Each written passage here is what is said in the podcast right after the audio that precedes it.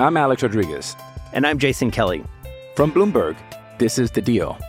Each week, you'll hear us in conversation with business icons. This show will explore deal making across sports, media, and entertainment. That is a harsh lesson in business. Sports is not And, uh, as simple you know, I- as bringing a bunch of big names together. I didn't want to do another stomp you out speech. It opened up so many more doors. The show is called The, The Deal. Listen to The Deal. Listen to The Deal on Spotify. This episode is brought to you by Shopify. Whether you're selling a little or a lot, Shopify helps you do your thing, however you cha-ching. From the launch your online shop stage, all the way to the we just hit a million orders stage. No matter what stage you're in, Shopify's there to help you grow. Sign up for a $1 per month trial period at shopify.com slash special offer, all lowercase. That's shopify.com slash special offer. Yes, yes. January 31st, 2024. It's the Tim McKernan Show.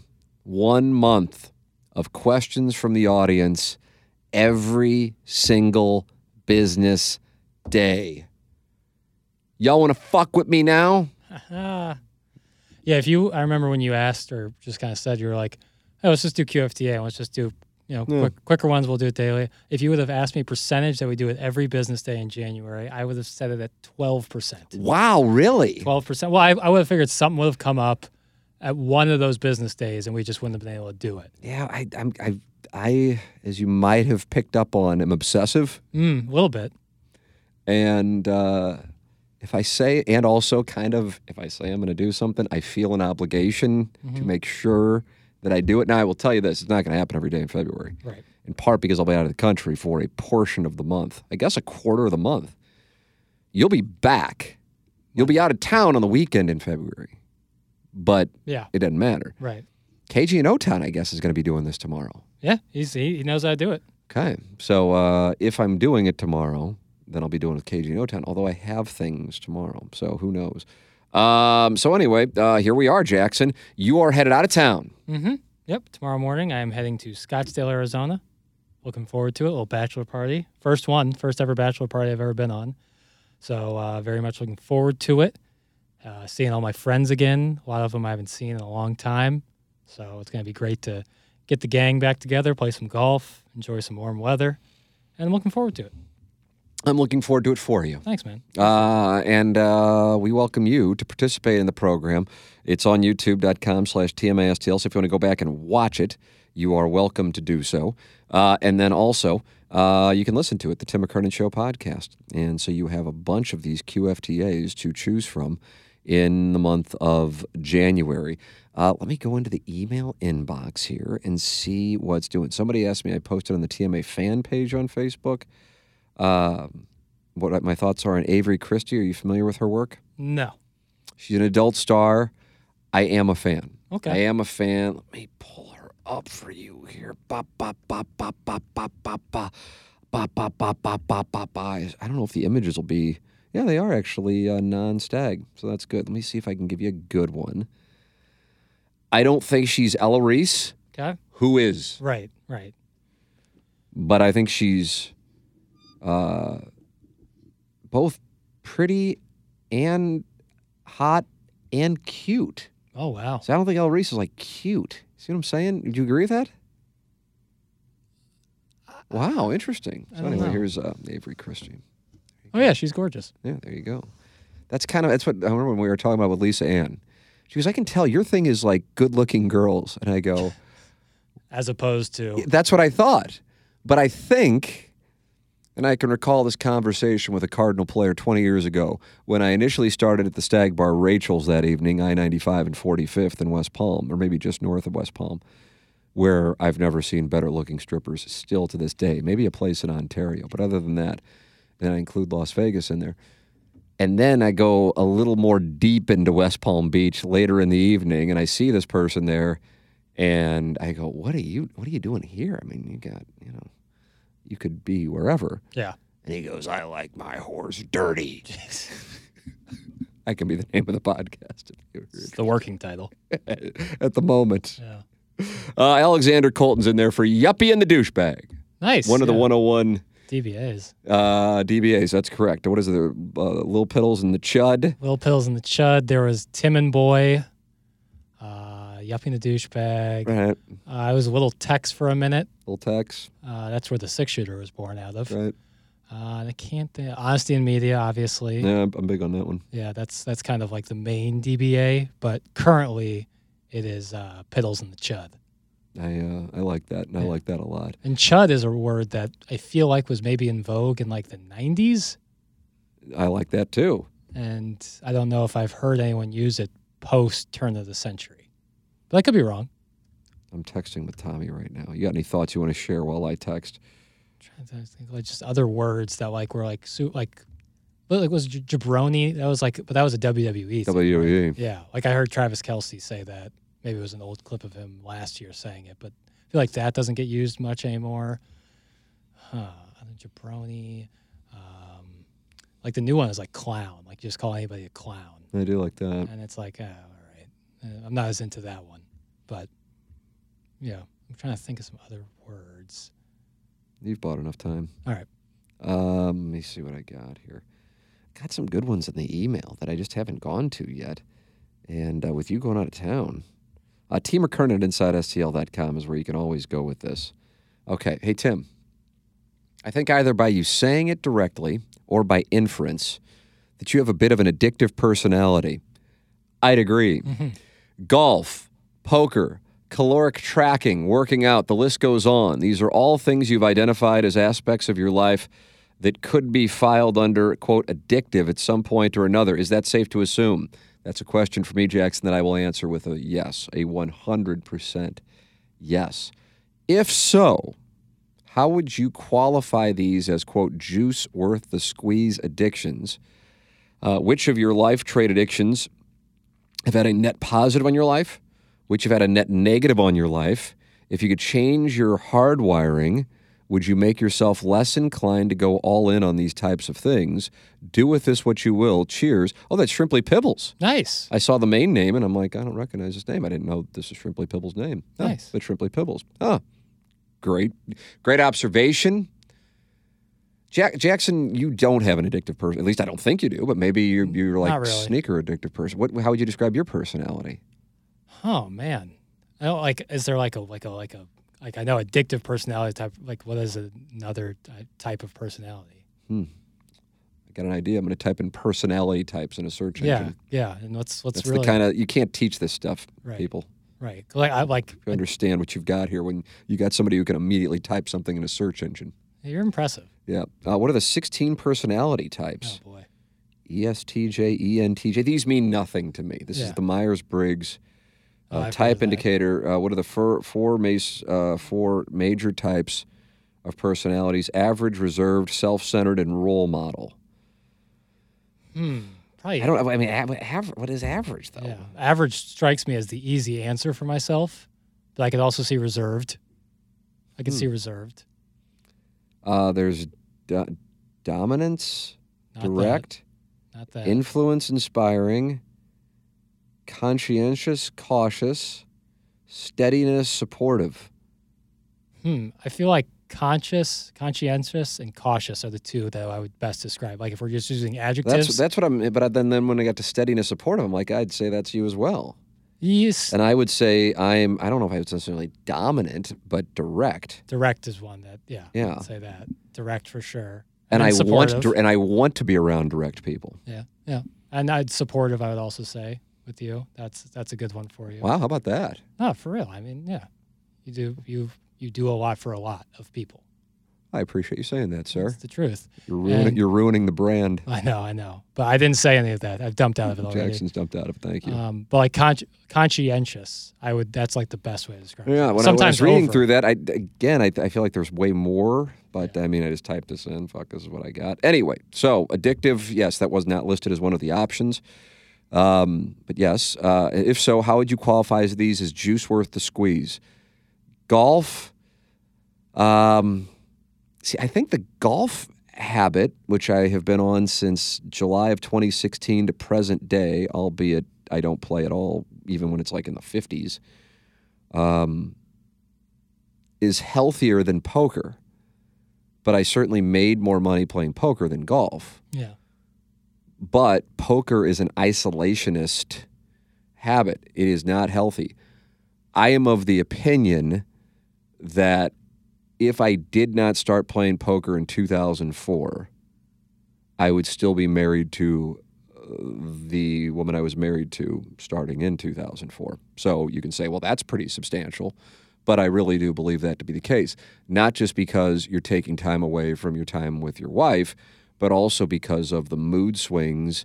And I want to make it like I'm like throwing things, but like you, you've played for seven or eight hours in a tournament. You get it in with pocket aces, and somebody hits with pocket jacks, and they hit a jack, and you're out of the tournament.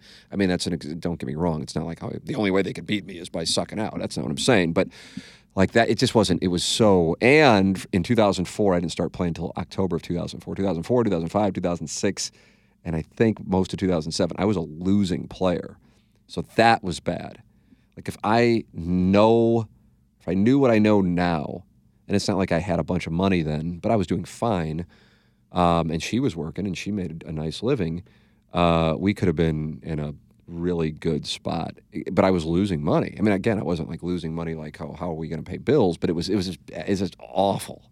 Then I started be, becoming a profitable player in 2008, 2009, 2010, 2011. But again, it took a lot of time. And I wasn't one of those guys that you will see if you have seen it, the guys who can make a living doing it, where they would have a bunch of games, at a games at time. once. I'd have one tournament, and a tournament is kind of an all or nothing thing. And I would hit, but still, I mean, and then you got- and then you got to be willing that you have in order to win a tournament, you have to play not to cash.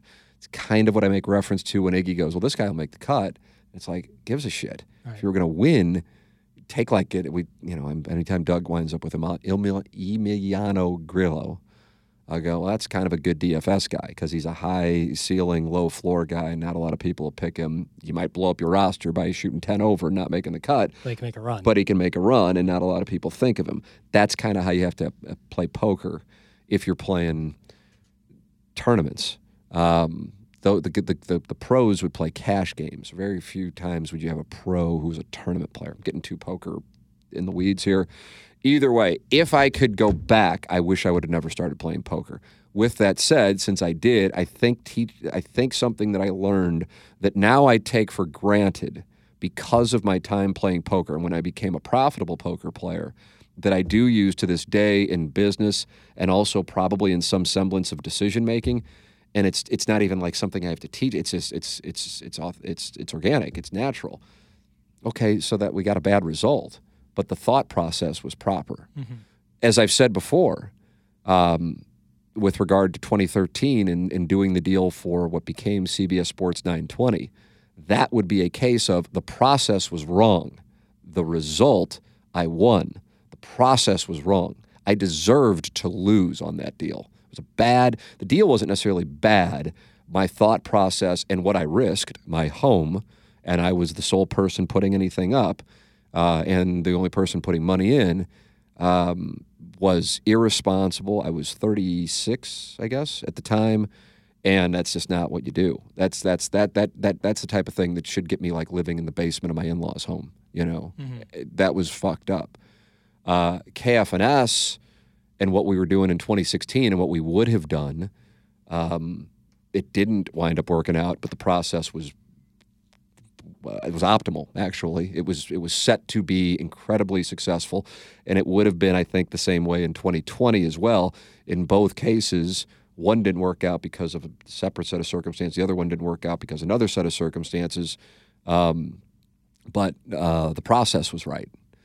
So I'm more as weird as it sounds. I'm I, I got I'm like super at peace with that, even though I guess what I lost on the, the second KFNS thing in 2020, the amount of money because when you put together a business deal, um, there are a lot of upfront costs that when you do a, a capital raise, that those upfront costs. So if you raise, let's just say you raise a million dollars just for the sake of the conversation, um, you're going to probably have I don't know. I'll just say we'll say five percent in legal. So you're going to five five fifty thousand dollars in legal just for the sake of the conversation. I know some people that's too high, that's too low, whatever. Fuck off. It's it's all example. So you got those costs. So it comes out, you know that's going to be there. Well, then if you do a deal, you've already uh, had all this these attorneys' hours, and or they had a fee up front that you knew that it was going to be, and then the deal does not commence, which therefore means that the LLC does not exist. So at the end of 2020, I had to out of my own pocket pay a large amount, like a like a material, not just a few thousand dollars, like a lot of money for a deal that didn't happen um, be, because of the KFNS thing in 2020. But again, considering what the choice was, it was it was never a decision once things were changed a week out of closing. Um, so that was unfortunate, but it but you know it's one of those things you don't let one bad hand blow up your entire tournament. Right. You th- which you compartmentalize the bad beat. Oftentimes, man, if you know the game, speaking of poker, but you can use this for you can use for gambling on sports if you know you- you're dealing with somebody who can lose it really quickly. Um, like if you, for example, this is something everybody listening to this probably was watching. You knew at some point in the second half of that Lions 49ers game, you sensed, oh my God, the Lions are on a death spiral. Right. You sensed it. And eventually, at some point in the fourth quarter, the death spiral stopped and they started to try to get it back. But from a period of time, take your pick of whenever it was, whether not converting the fourth down or the Aiyuk ricochet, up until they caught themselves in the fourth quarter, it was just like, oh my God. And as, as George Kittle said, he goes, you can't tell me there's not something such as momentum after you saw that because it's clear. You can see it happening. Yeah. Um, so you can use that to your advantage. If you're a poker player and you recognize somebody just lost, and made a terrible play, blew up, made a terrible call, terrible bluff, just something dumb, and they are not mentally strong enough to compartmentalize it, which, by the way, most people aren't, you then now go, okay, there is a wounded animal out in the middle of the field. Let's go finish them off. If you're if you're sharp enough. Now you also know they're going to probably make a shitty call and you could get hit Yeah, they're playing reckless. but still that's that's the time you finish them off you know now if they happen to hit pocket aces or get pick up pocket aces at that point whatever that bad break the process is still right so that is something and i don't know how valuable it is it's certainly made me way more analytical mm-hmm. it's probably made me difficult i always think of my wife and how i argue but it's not even really arguing it's it's it's like a Taylor in billions. It's mm-hmm. really just kind of like, well, no, that's not true. This is what happened, Right. and that's Operating without emotion. right. Which if you're, if, and then you're arguing with somebody who is emotional, but then you're like this. As uh, one time when we had a client for Inside STL, who uh, we had to, we only have had to sue in two year two times in twenty years. Uh, one was a guy telling producer Joe, "Fuck off, sue me," and then we did, and, we- and then he was really mad that we did, and he like came charging at us in the courtroom. Oh god. Oh yeah, it was unbelievable. I'm like, oh my god, it's like a real fucking real life hillbilly, you know, from the Central West End too. Uh, and then the other one was different set of circumstances, and I'm just watching my attorney. Oh God, I'll bring this up whenever I see him, and I go, oh God, what you did, and it was just like he was like this. The other guy who had a background, he had a record, as they would say, is getting all worked up on the stand and like starts like sharpshooting the attorney, and the then the, the judge is like, "Sir, if you don't stop, you'll be held in contempt." And my guy, and I just, I'm like, I'm like, "Fuck yeah!" And like my attorney just calmly reaches over and puts his hand on my arm because he can tell I'm getting fired up, Yeah. And he then he just goes with a monitor. And that, if you're dealing with somebody who's emotionally kind of reptilian brain, mm-hmm. if you come at them calmly, that tilts the shit kicker. Right. Right. You know, I've been on the other. I've told you a story. I won't be telling who, but where I had a shit kicker, Yeah. getting all worked up, and his lip was trembling. He was so upset with me, and I just just stared right back at him, and it freaked him the fuck out because I off was the in rhythm. right. But I'm just like, what? I don't, you know. Yeah. Yeah. and then then the lips still trembling. He's like, oh my god, I can't get, you know. And I'm just like, but I wasn't doing it to like win. I'm just like, whatever. Right. You know, what what are you gonna do? Right. Uh, But that's a direct result of playing poker. it is. So in that sense, I really do think it probably was a good thing, Yeah. but I hate like what it took to get to this thing that isn't necessarily like it's good for business, but it might not be great for a silver lining. You know, it's like, in a way. Look at you. See, this is why you're what are you cautious and and and uh, cautious and Conscientious. That's exactly. This is a conscientious example, right? right. here. Right. It's you know it's a silver like you know even in the worst of situations, for the most part, this is not a blanket statement, but there's almost always a silver lining, and I would say yeah the understanding of analytics and, and calculated risk and you know reading people. That's a certainly Yeah, the reading, yeah, the reading people thing. That's a real- but that's only been good, like with like politicians when they enter the arena. I'm like, oh, we got a problem here. Oh, this one's going to be good. Yeah. you know. But for like little things, you know, it's I wouldn't say it's like for business necessarily. I mean, it can be, but you know, just for little things, it probably gives you an edge over some other people. Here is one thing, and I don't know if I can attribute it to poker or not. I don't think so. But if if in fact it's the case, can't remember. Oh, I'll say it because I've talked about him here, and we have this board meeting coming up next week. Mantovani, who we were talking about. Oh, I was talking about St. Louis leadership, and obviously he ran for county executive, didn't win, tilts me, whatever. Um, and I, you know, usually in our conversations, I'm I'm on the Davenport. Yeah, you know, right. and I belong on the Yeah, Davenport. rightfully so. For the, I'm rightfully on the Davenport. Yeah. However, when it comes to like intuitive things and inclinations, and he goes, "No, you're probably right." He goes, "You're usually right on your reads," and I go, "Oh." Son of a bit like a compliment coming from like you know somebody Right. with a Harvard fellowship, the guy who didn't graduate from Mizzou. Yeah. It's kind of like, oh, Right. all right. Right. How do you do? Yeah. You know? So I appreciate that he recognizes that for whatever reason, and so applying it to our business and our show, we have not had a hire in a decade where I go, ooh, how'd I miss that one? Right, right. You know, like there are people who are in pa- positions of management. It's it's it's probably a source of pride, which then makes it tough to fire because you have to acknowledge that you fucked up on the hire. Totally. And so oftentimes these you know people who aren't going to produce or they're causing problems get to stick around a lot longer because there's the pride of the management. Mm-hmm.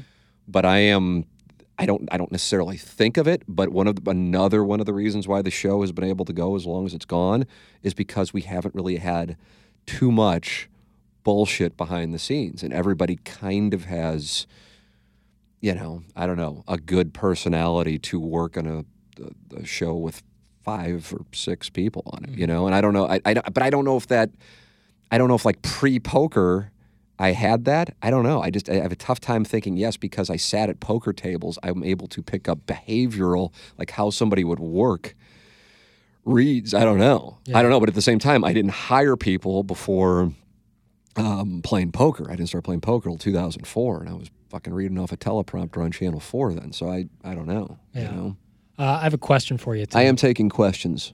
Did you find that you are more profitable or less profitable online versus in person? Because I assume in online you get none of those reads you can pick up on people when you're at the table with them because you're behind the screen. So did you find yourself more profitable in person? Uh, just a really wonderful question.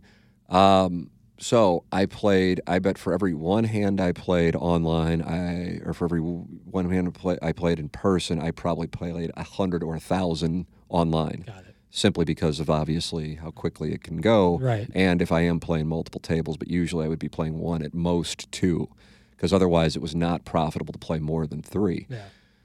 Um, and if I did play live, I hardly ever played cash. And if I was playing cash, and cash means a non-tournament where it's a one dollar or two dollar blind or a two dollar five dollar blind. I never played five ten dollars because that's there's thousands of dollars in the pot then, and I don't have that, you know, that that t- pain tolerance. Right. And you, you can pick up whenever you want and leave, right? You can. Yeah. So in a tournament, I'm playing in, in the World Series of Poker, and the World Series of Poker main event in particular is like, you know, for poker players, it's like the Masters. Right, Even right. though it's still any dumb shit can win. Not any dumb shit, but kind of any dumb shit could win. I mean, you could just Right. the deck hit you over the head. But you could just you can enter into it.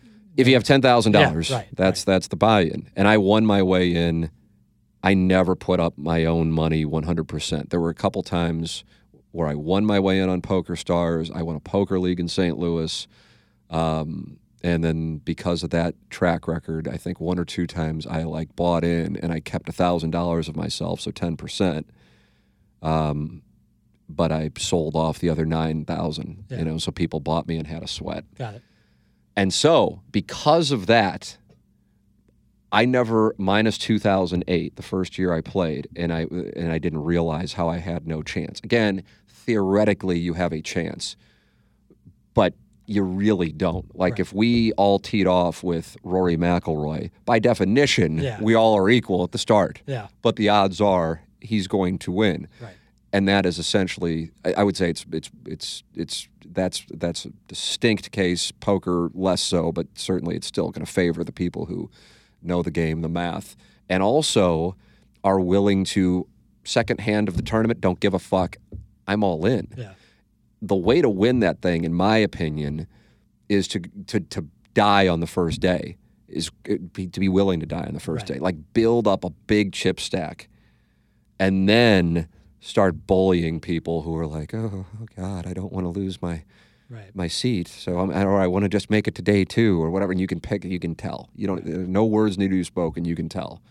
You you need to play hands against everybody at the table to figure out where they are, and you can pick up the the tells. I never was that guy, and now the rare times where I play poker, even if I'm like getting close to the bubble, which is you're almost in the money, I'm like I don't fucking care. I got pocket sevens. I think this guy's three betting me with nothing because I've seen him do it, you know, three other times. So if he's got me, he's got me. I don't fucking care. I'm coming over the top. And if he then shoves, then fuck it. So be it. Might have ace king, might have ace queen, and I'm still ahead. Ace jack, theoretically. And sometimes these guys will, you know, the really good ones will do like 10 9 suited and go, well, if he's going to call, then I've got two live cards because he's not going to call a, you know, five bet shove with pocket tens. See what I'm saying? So therefore, he doesn't have one of his cards. I mean, this gets into just too much nerdy shit. But anyway, uh, I play differently online than I do in person. But I play, but if I was playing in like a twenty-five dollar tournament, it, it, it, whatever around here, I'd be like, okay, whatever. But the blind structure is different, and so as the tournament goes on, it becomes shovey, which means everybody at some point is just like, okay, I'm shoving, and then th- therefore the skill is gone. The World Series of Poker, the blind, it's two hours of each level. Jeez. And you get, I mean, I don't know what it is now. I haven't played in a while. 30,000 chips, and I think the blinds might be 100, 200. Mm-hmm. And so you have what, 150 big blinds, or do you have more than that, right? I mean, that's Yeah, that's it's what the math is. Long. That's a long time. That's, I mean, you just, you're so deep stacked that you could mathematically fold your way to day two. Now, that's not the way that it works. So if you're sitting there and you're going, I just want to get to day two, you're probably not going to have a big chip stack. Mm-hmm. You've got to play like I don't give a fuck. But when you have other people involved, like I did in all but one time, and that being the first year I was out there and not really knowing and certainly nervous, uh, you don't play optimally, and that is a f- that's a that's an adverb that's important. There is an optimal way to play. What you think is optimal, what I think is optimal, is definitely different than what a great player thinks is optimal. I'm a fine player, but I bet the game is so different than when I played, and therefore you would. f- I remember one time specifically, might be the last main event I played in. Uh, maybe it was the second last one I played in, and I made it to day three, which is the furthest I've gotten, and I think you get into the money on day three, where I I was probably behind, but I had the nut flush draw, which means I had the ace, and there's a flush draw on the flop, and a guy raises or bets, I raise, he re-raises, and what I, I believe, I think that was the action. I don't know. Either way, I mean, I, I got a shove there. It kind of does. Right, it, you can't call. It, ki- it, it kind of doesn't matter yeah. You know, both priced in and also what my situation is. Now, I at that point know I am behind unless he's got like the king of hearts and another heart. It was a, I remember it was an ace of hearts. I've got a, you know, that's the only way I'm ahead theoretically. Uh-huh. If he doesn't have something that's paired the board and he has the king and I'm ahead because I have the ace, and then if it does come off with the flush, I'm going to have the better flush, and I fold it. And I remember I would talk to Joe Strauss in between the breaks. And he'd go, Well, you kind of got a call there. I'm a little surprised by that. And he was a little more tepid than like some of my poker buddies, like, What the fuck? Right. And I'm like, Yeah, you're right. Bitch, move. You know, and I can sit there and justify it when I write about it on Inside STL or when I talk about it on the show. But I know that I made a mistake there. And that's that's no good. And that sucks. And it's like, okay, now I'm gonna bitch my way to day three and say I made it to day three. But in reality, I bitched my way to day three that was the year where I started out on day two at a table of like a bunch of Europeans, Russians, all younger than me, and this was when I was in my 30s. And I'm like, oh my! And I and you can look up who you're playing with in, in between days, so you can see, and then you can look up their Like profiles. and stuff. absolutely. And I'm like, oh my god! Like a bunch of these guys have made millions of dollars playing poker. I am, you know, Right. Probably It's kind of like the Blues playing the Canucks last week. I know we're gonna have to fucking pack a lunch. Yeah. And then I survive it. I actually chip up, which means I increase my stack, and then they break our table, and then they move us, and then I go over to a table, and it's like a bunch of fat, white Americans, Yeah. and I'm like, old, fat, white Americans, and I'm going, oh my god, Yeah. Yeah. I might win the World Series of. Po-" That's what I'm thinking. Is I'm going to because you go to the table and like, boy, I hope Phil Ivey's not here, you know, and I hope it's not a bunch of young Adderall up I was about to hoodies say Adderall through the roof. you know, sweating bullets. who clearly are not from the United States. yeah, That- you know, and they're all 22. That's what you think. And then you just see like guys who are like spaced out because there's fucking cellulites hanging over the chairs and they're all like in their Oxygen 60s. tanks. And I'm going, oh my God, yeah, this is a dream come true. I'm like, fuck it, I'll play yeah. King who- King 10 suited gold. I'm raising, you know. And then the next thing I know, I'm like, oh, I'm ahead. I call, no, I had King 3 off. And I'm like, fuck, how do you, what, what are you even doing in the hand? But these guys were rich dudes who didn't give a shit. And therefore, they're not playing maybe the game optimally, but they're playing the best way to play, which is I don't give a fuck. Yeah. Which is kind of then you want to tie it into golf. That's when, when if you're out there, are you going to hit like a shank? I mean, it can happen on the range, but are you going to hit like a shitty shot if you're just out there by yourself with nothing on the line? But if the, you're playing for something, you know, I mean that's a, that's a real thing. So that that's why a lot of guys who play poker play golf and vice versa, because it's a it's a mental test, and people like to, fortitude. that's the thing. And then a lot of guys who make a lot of money get into whether it be golf or poker because it's like, okay, I've kind of conquered my career, whatever it was. Now I now I want to like get the high, the dopamine rush of winning, even though I know I can't control everything. You mm-hmm. can't control poker. You can play optimally and still lose. So that is that is the test. So you show me a guy, we said yesterday, Dustin Johnson, who is like versus a guy like unfortunately Rickie Fowler. Was there any doubt that he was going to have problems on Sunday at the US Open last year? Unfortunately, guy has trouble with leads on Sundays, much less in majors. Uh, and uh, you know, there've been other guys along the way who have that. Uh, one that might be one people would talk about now would be Xander Schauffele. Uh, there's just something real there. And then you see 20 year old Nick Dunlap with like a six footer as an amateur, and he holds it. I go, there's a fucking killer. I don't care. He's 20. He's a killer. He might miss the cut this weekend, but when the time comes, there's a guy who will just walk up to you and just go, okay, and then just walk on. And that's, and those are the traits, you yeah, know? Yeah, yeah, that was that was nuts. When not nuts, but like he had some balls on that because that's a twenty. That's a six foot. I mean, he's uphill, but still to nail that putt with be the first amateur since Phil Right. to win. Otherwise, he's in a playoff. I mean, holy shit. Uh, listening to this reminds me of the COVID poker streams on Twitch. I don't know why, but I always enjoyed watching this. I only did a uh, hand uh, handful uh, of those. Uh, let's see. Um, texting Tommy. I apologize. Uh, but yeah, I don't. I just. I mean, I would play on Bovada. That's where I play still, and it's a pain in the ass. I mean, it's not a huge deal getting the money on there, but um, I just don't know what's real and what's not. And the reason why I got good on um, Poker Stars before it got shut down by the government uh, here in the land of the free by the party of less government, unless it's involving your bedroom of one of their vices, uh, is um, you could look up the players on Bovada. Everybody's just a number, so you could be number seventy three, and I could be number four eighty, and then you, I could, we could totally be colluding. right. You know, Oh, totally. And, uh, and like, okay, hey. Jackson, oh, we're at the same table. I'm going to dump my chips here. You raise, Right. re-raise. We'll Let's get it. this guy, and we'll absolutely all day long. So it's kind of like I don't, I don't want to waste my time with it, you know. And now at it's a point when it does. Like the rare times I play, and then you just get a bad beat, and I just go, huh. Reminds me why I don't do it. I don't want my fuck.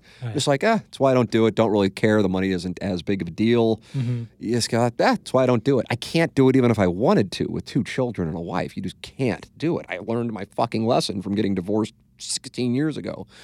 Um, but I, to make it clear, I'm not going. If I didn't play poker, I was a great husband. Shitty husband who played a bunch of poker.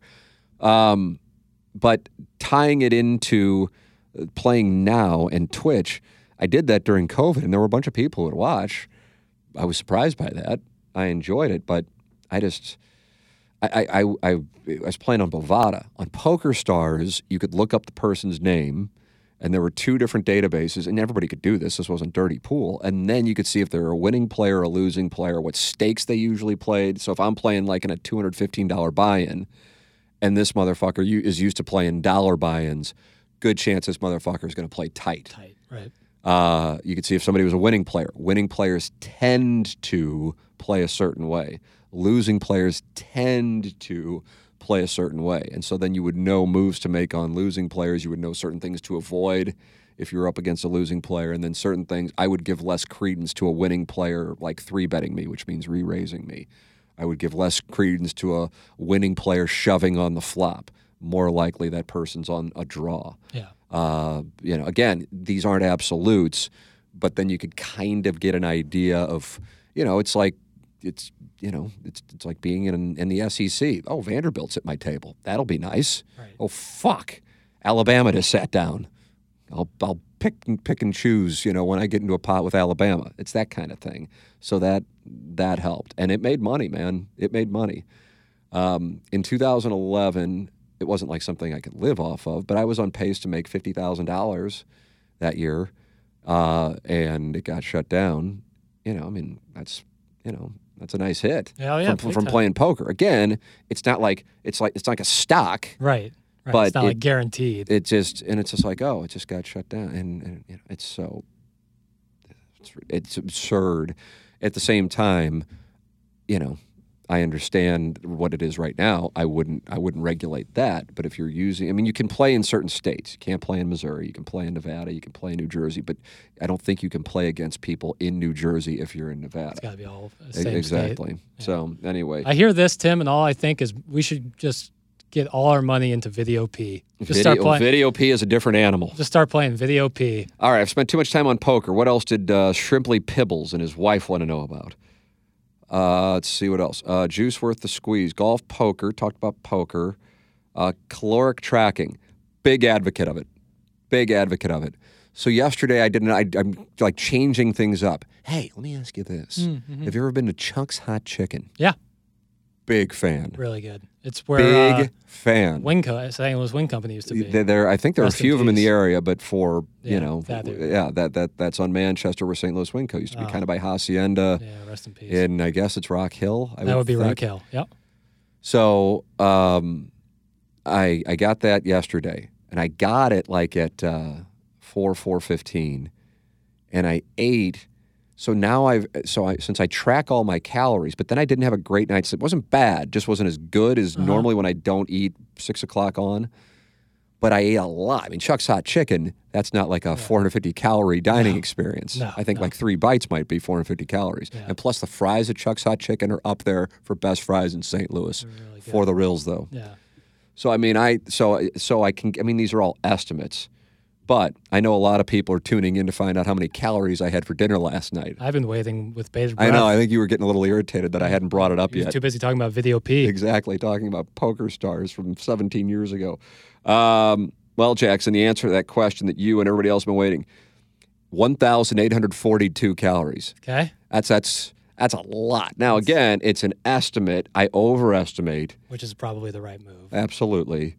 And then I'm like, okay, I'm, I want to see if this messes with my sleep. Everything else I'll keep the same. We'll mm-hmm. have the control, mm-hmm. but the one change will be a lot of calories and carbs and fat, even if I'm done eating at six o'clock. And then, sure enough, so then these nights where I will eat something, you know, that isn't necessarily healthy, like Chuck's hot chicken, as much as I enjoy it, but if I keep it to like 1,100 to 1,200 calories, I'm fine.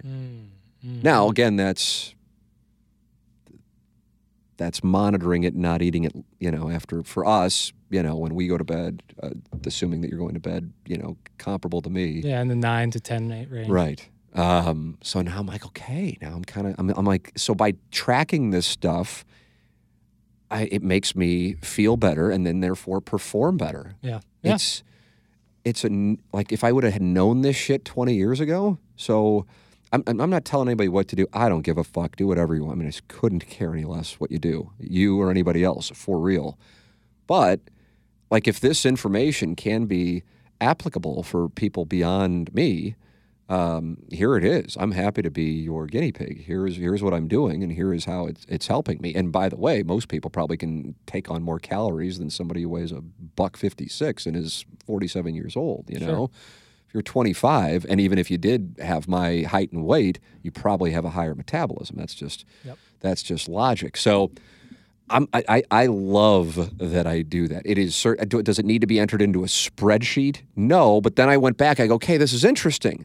Let me see another time where I had Chuck's hot chicken. Because you got like average it kind of So of. then I can compare and contrast and see, Yeah. okay, what are the nights? And that's what I did this morning. Show prep was me looking through my health chart Mm-hmm. and going, okay, what are the other four days this month where I had a lower recovery and not great REM sleep and deep sleep? And I'm like, I see each one of those. I had a shitload of calories for dinner, 1,800 being, in my opinion, a shitload. So I'm like, okay, that's that's that's the cons- constant. So now I know. I mean, hey, there's going to be some times, especially on a weekend, but I okay, I'm not going to get great sleep. And I'm not saying I'm not going to booze or fuck around. I'm definitely going to still do that stuff. But you know, when you're doing that, you're going to have a bad night of sleep. For us getting up and doing three shows and sometimes sound stories, uh, I just can't. Like a day last week, Doug was out. I think it was the first day, and I brought up the Blues coming back to beat the Flames. And I might as well have gotten up on the dais and shoved that bottle up my ass and said, "Any thoughts?" because You the got more. si- got yeah, got more of a reaction. the silence, and I'm like, "Oh shit!" And then I like broke at 7:52. Yeah. And then I'm like, "Oh fuck!" It's 7:52. Now the audience knows I'm not on my game, and now I'm just like, now I'm going to go out and shoot 20 over par. It's over. Now it's over. Yeah. Yep. Yep. Yeah. There is definitely that.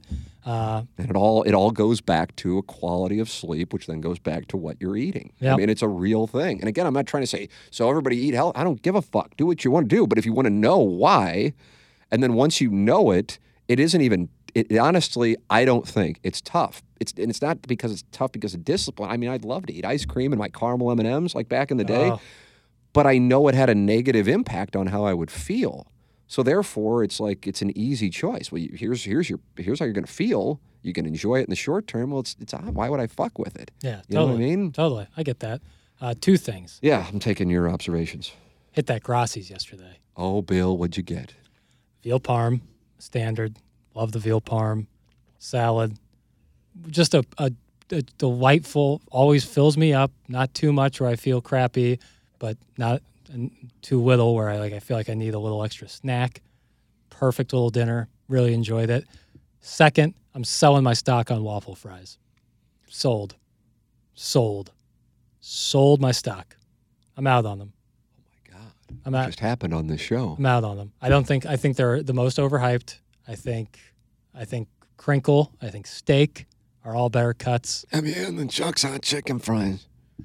I don't know if I have. I've So had you've been Chuck's to Chuck's Hot- Chicken, and haven't gotten the fries? I what, what are you, some kind of boy slut? Well, I probably did, but I don't remember them. Are they similar to what's the other place on Manchester that sells chicken um, down the Thanks road? It's narrowing it down. Mike Johnson's place. Uh, Oh yeah, he's got crinkle cuts there. yeah, those are great. They're like like with the The seasonings is the- pleasing. The seasonings is Great very pleasing. I agree with you on that. Seasonings are very pleasing. There's a wide delta on your chicken out sandwich. yeah chicken out. And I love Mike Johnson. I've known him for a long time, and he's killing it. Yeah, God is. bless him. He's killing it, and he's like one of the coolest motherfuckers I know. For real, he's got it all figured out. He's a great dude. Uh, oh, you know him too? Uh huh. Oh, how do you know him? Uh, his son was around my age, went to Mizzou. What the fuck? Yeah. Seriously, he's got a son. I thought he's like my age. I mean, he's maybe a little older. Yeah, his son was. It All went. right. Yeah, whatever. I, I, whatever. I mean, people are like, "You have a two-year-old? What the fuck's going on with you?" So I understand. I'm on the opposite end of Mike Johnson. But either way, uh, sometimes that chicken out sandwich it'll be absolutely choice, and then sometimes it'll be like, "Ah, You get a bad breath sometimes. yeah, I get a bad breast." Like the first time I ever went there, but I powered through because it was. I mean, when we were at Cafe Nez, it was right across the street. So sometimes I would hit it on the way home. That chicken out had opened when we were there. hmm that Like right? the last six months we were Is there. right? Yeah. How about that? Uh, what else was included in my addictive personality list from Shrimply Pibbles? Uh, working out, yeah. Well, I would tell you on the working out thing from 2016 to 2019, when I tore my left shoulder labrum, slap tear, Jackson. I was in without question. It's something that will like older guys will say, and you're just like, oh, you know, Mhm. good, good stuff. You know, good luck at Napoli. Right. You're in the best shape of your life. Right. Sure, you are. Free and easy. But I truly was in the best shape of my life but that's not necessarily like, wow, you were such a specimen. How's it possible? But it's because of this book I read. Uh, I think it was like Bigger, Faster, Stronger, something like that. Author Mike Matthews. But I just think it was written for people who are probably in their post puberty teen years and Early 20s and athletes. And the whole thing was heavy weights, low reps. And so doing that, and I was squatting and deadlifts, but it was one day it was like squats, the next day it was like shoulders, the next day it was like bench and arms and triceps, and the next day it was, I don't know, whatever, something. But, yeah, but either way, no cardio, even though I was fine, I would do it. I would do the cardio on the treadmill and I'd be running like at nine to 10. And I think back, I'm like, what if I just would have slipped and I go shooting off that thing like a fucking rocket? And people are going, what are you doing? Were you doing high um, interval or just like sprinting? Yeah, I was doing what Yeah, is it? High interval Yeah, intensity training. training, That's what. I was doing. And then, so then that's why I tore this, which sucks. And I'm sure I probably could. Li- I guess maybe I could lift. I just don't want to deal with it again because all I do is is play golf. It's the only thing I do. Right. And then my dad, this past weekend or two weekends ago, when he was watching the boys, he goes, "So you don't work out at all?" And I go, "I don't, just because the fucking shoulder. I don't want to irritate it and have to get surgery because all I really care about physically is playing golf." And he goes, "And you still weigh buck fifty five? I go, "Yeah, Well, you're still doing cardio, right? not at all. Really? I mean, I'll, I'll, I guess hitting balls and carrying my bag and walking, but no, because then you kind of get a like a you can get like a sloppy body." Oh yeah. you know, like a cardio body. Yeah. I mean, I, again, what the, what do I fucking care? What am I doing? You Right. know, but uh, I go, yeah, but wh- that's the thing. Once you know how to eat, like if I would have been eating like this with that knowledge and I guess the discipline and working out like I was from 2016 to 2019, I might have jerked off to myself.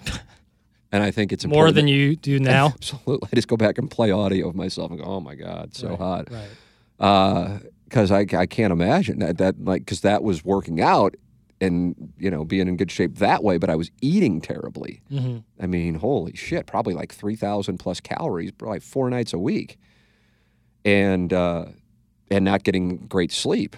Now I'm eating properly, but I'm not working out. Yeah.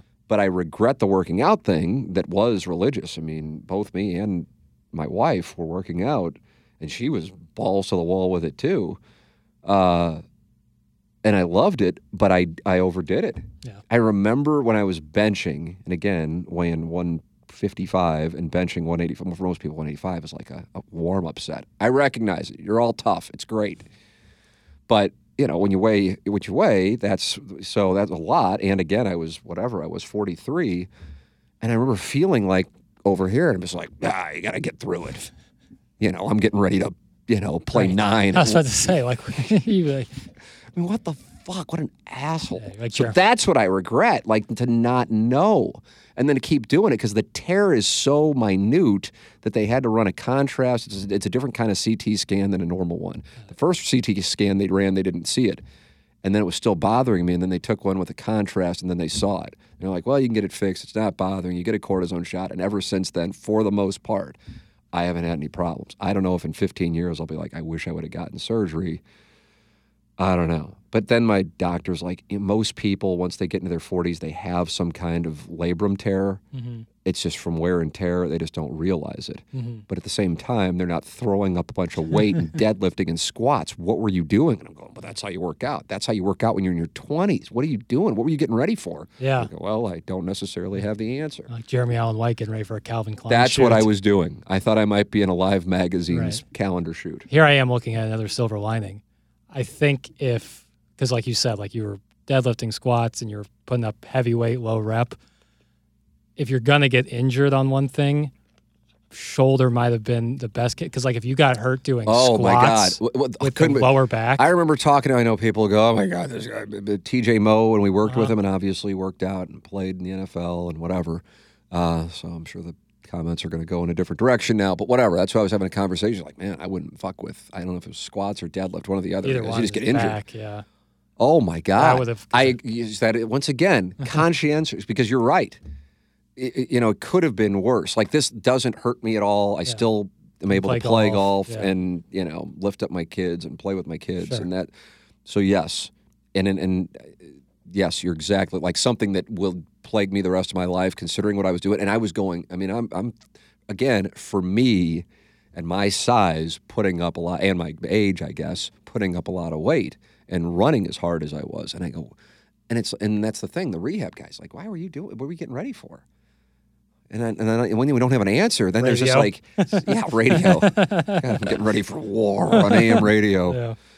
Uh, yeah. So yeah, look at you. Oh, Positive. yeah. This guy's heading to Scottsdale, and he's just in a great state of mind, and it's fun to watch. Everybody, it really you. is. Thank you. But it's like if you would have like slipped a disc or pinched a nerve in Oh my God, then you're done. You're still dealing You're with you, you would deal with that for the rest of your life. Absolutely. buddies who played high level athletics and they had back problems and they had like major issues with discs and stuff. To this day, they'll be like, "Yeah, I'll be sitting at my desk at work. I no longer play a sport, and all of a sudden my back will lock up and it hurts like hell, and I can't walk, and I have to like lie down and get someone to like pick me up and like get it right, and it's terrible, and it's and they don't. You're it's right. not like they're doing it like while they're like playing basketball. I was playing with fire, and I and if anything, I guess I got a lucky break. Right. You And- know, and- and, like, I the- nearly got out of it with nothing. The thing is, because I have something, because I have a tear, Mhm. I now don't work out. Where Right. I, I might have gone back and done it. It's like a warning shot. But I, but in January of 21, we're down in Jupiter, and that was the beginning of the six months of euphoria when we lived down there. And uh, my wife would do, she mainly does yoga, but she would also do Orange Theory, which is kind of whatever. I mean, I'm not saying it's not a tough workout. It's just a different kind of workout. Yeah. It's high rep and, and Those are in vogue. intensity. Classes and stuff like that are much more Right. vogue. So I go there and I'm just like, okay, I'll fuck with it because I don't, I want to be down here and I want to just not be like, you know, down there it's a little different than here where, you know, Glutton season. and so uh, I go into one of them, and I'm like, I mean, I'm, I'm like curling, like I don't even know, like 15 pounds, and I'm like, fucking hurts, unbelievable, because this happened in 2019, and it was like, that's it, I'm not going to do it. And then I go out to play golf the next day, uh, and it's and it's bothering me. I'm like, I just I can't do it. So it's just the way that it is. It sucks. I did it to myself, but you know, it, I I mean, I really do. Some of the shit that I say on here is much of it is obvious word vomit. There are lessons here for people who haven't gotten to these points, whether it be for business or for you know this kind of shit. Where I'm just like, yeah, you can't. Like Doug would talk about it, and this is before I got hurt. He goes, "Yeah, I don't work out because I get hurt all the time." I'm like, "Okay, whatever." I'm just like, "Ah, "I guess you don't want to work out," and now I get it. And this is just something that kind of happens. Yeah. And so I would say to my wife, who's like working out super hard, I'm going, "You're you're gonna get hurt at this point." I mean, she's seven years younger than me, but it's it's just the way that it works. But there isn't like there isn't like you don't get like a text saying, "Hey, beware." You have now reached an age where you need to you essentially learn by getting hurt. Yeah. unless you can go if you're just used to working out a certain way nobody says oh you can't do that anymore until you get hurt. And in my case i guess i'm lucky because while it's a legitimate injury it's not one that has affected my day-to-day life at least to date. And i guess we're coming up on five years of it Right. but yeah like if in 15 years you and i are still working together and for whatever reason you're lifting like i was i'll be like hey man you know That it's it's coming. It, well, won't be the you're- you're making that promise. To Uh, me? I I'll lift, but it's it's I'm I go I just it, putting muscle on this frame. My brother tried. Oh, is that good. right? My father tried. No good. Our our, uh, our genes aren't meant to put on muscle. And I work at a gym now where there's a basketball court. And if I see one pickup game going on, I put down That's every where you're weight going. and I go right there. God I can't help you. Know myself. what you like. Uh, let me take. I haven't looked in the YouTube chat here so far. Uh, let's see. Okay, we don't need hand by hand recounts of poker games. Bring in Iggy for a hijack. Uh, it's from Beer Cats. Did I go hand by hand? I didn't think so. I don't know, but maybe I did. Uh, please, please, please include Iggy in a future QFTA to discuss business dealings. I don't think I'm going to do that. Uh, Don Pepe says last night it was down to just me and one of. Oh, we do have a recount of a poker hand. Me and one other player out of six. I got Queen Jack and figured I'll go all in. This may be the best I'll get. He went in five ten, both all in. Five ten ten is on the flop. FML. I don't understand the 5'10 play, but I don't know what everybody was stacked, and, and therefore I don't know what the situation was. Uh, Jonathan Usselman, who I know. Yes, it's Rock Hill. Oh, it's so good. Chuck's Hot Chicken. Not a sponsor, not in talks of being a sponsor. I think somehow Ozzie Smith has a tie to it. Nice. Uh, but it is. I just I just miss St. Louis Wing Company really badly. I love St. Louis Wing Company, but they were, an, they were an advertiser. yeah. Uh, my tattoo artist gives you a free tattoo if you eat the hottest sandwich from Chuck's. Let me tell you something. We're fresh off of watching Sydney Sweeney on Hot Ones. I assume you really watched good. it. Yeah, yeah. Sean Evans is an outstanding interviewer. Oh, that's who that is. That's the yeah the bald guy. Got He's it. Sean Evans. He's really really good. Um, and I got a sandwich from Chuck's, and I don't even think I went five. I think I went four. The levels are zero spice, one, two, three, four, five. Yeah. And I look forward to my Chuck's. Oh my, my jowls begin to, to Uh-huh. water. And I'm like, ah, I'll get the four. And I took like one bite, and I'm like, something's happening. And it didn't even cross my mind because it's just a sandwich. Something's really starting to happen. Holy shit. Couldn't do it. I'm like, I ruined my Chuck's experience because, so I can't imagine what five would be. I I am not like a, a I like the slightest bit of spice just to like know it's there. But if something is just a little too hot for me, it'll ruin ruin. It's no longer appetizing to me if it's gonna like just burn my mouth. Right, Like, yeah, I don't know your the- lips where I like spicy food, but when it gets to that point, right. And there's like a like like Indian food I like real like spicy. uh, Native American. this is would be this would be from the country of India. Um, It's your obituary. yeah, so I'll, I'll deal with the fallout.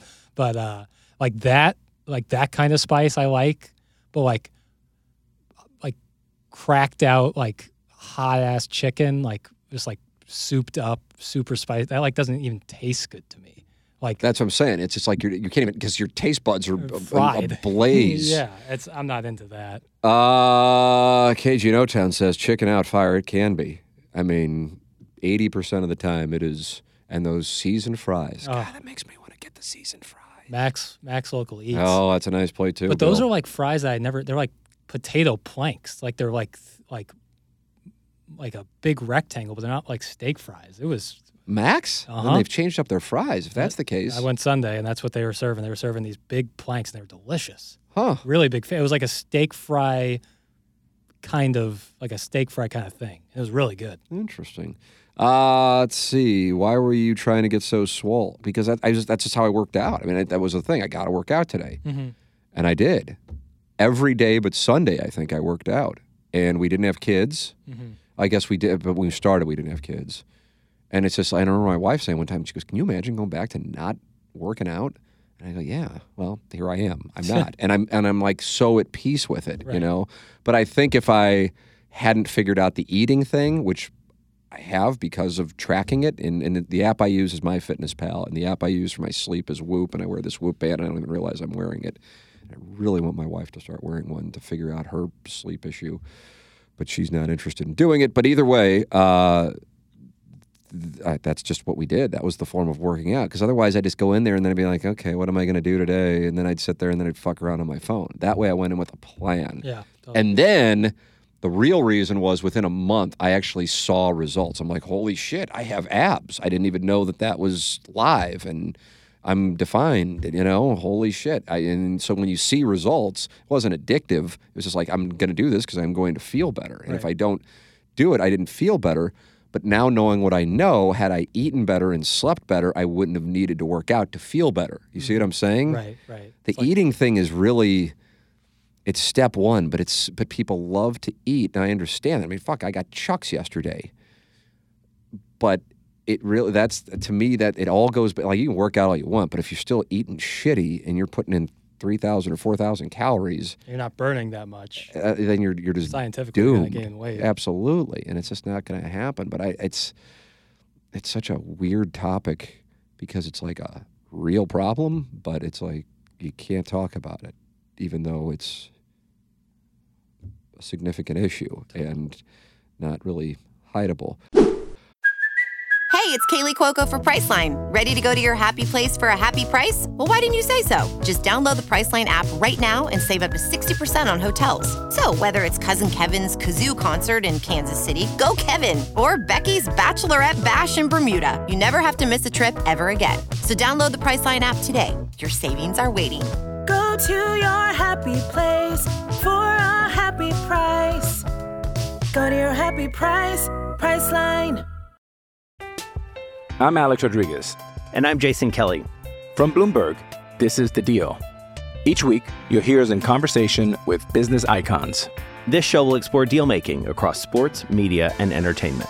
That is a harsh lesson in business. Sports is not And, uh, as you know, simple I- as bringing a bunch of big names together. I didn't want to do another stomp you out speech. It opened up so many more doors. The show is called The The Deal. Deal. Listen to The Deal. Listen to The Deal on Spotify. Uh, Carl Pelker says, I'd love to watch you squat. Yeah, you would have potentially seen me just blow up my back at some point. I noticed that after the age of 45, I kept, uh, lost it. I, uh, I, ke- I kept injuring myself with heavy weights. Now I just do low weight, high reps, and that seems to have helped. Absolutely. Had I not torn my uh, shoulder labrum, that's what I would be doing right now. I have a torn labrum which affects my nerves. Mine is right below my shoulder blade. It sucks. It affects my left hand pretty bad. That's from Don PP. Oh. Had the same shoulder injury and got surgery in 2022. It, if it doesn't affect your day to day, I'd recommend against.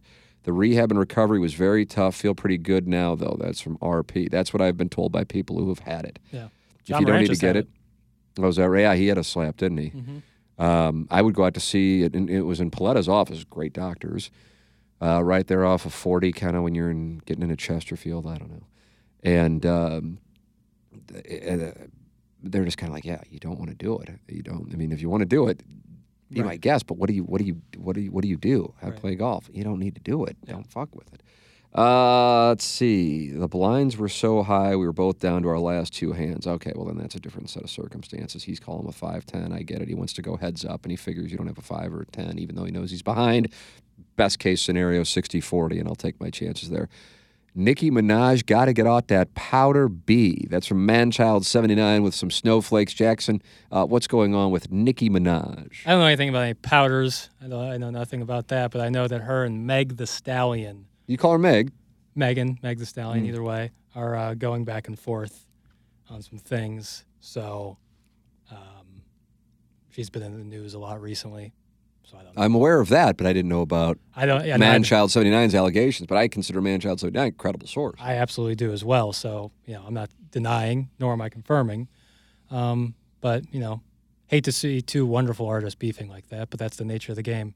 Uh, Mrs. Jenny Shanahan says, couldn't agree more on chicken out being like 80% of the time, 20% of the time. And when it's off, it's bad. Yeah, that's unfortunate. I have had the same thing happen at Chick fil A. Really? So for as, Never had it there.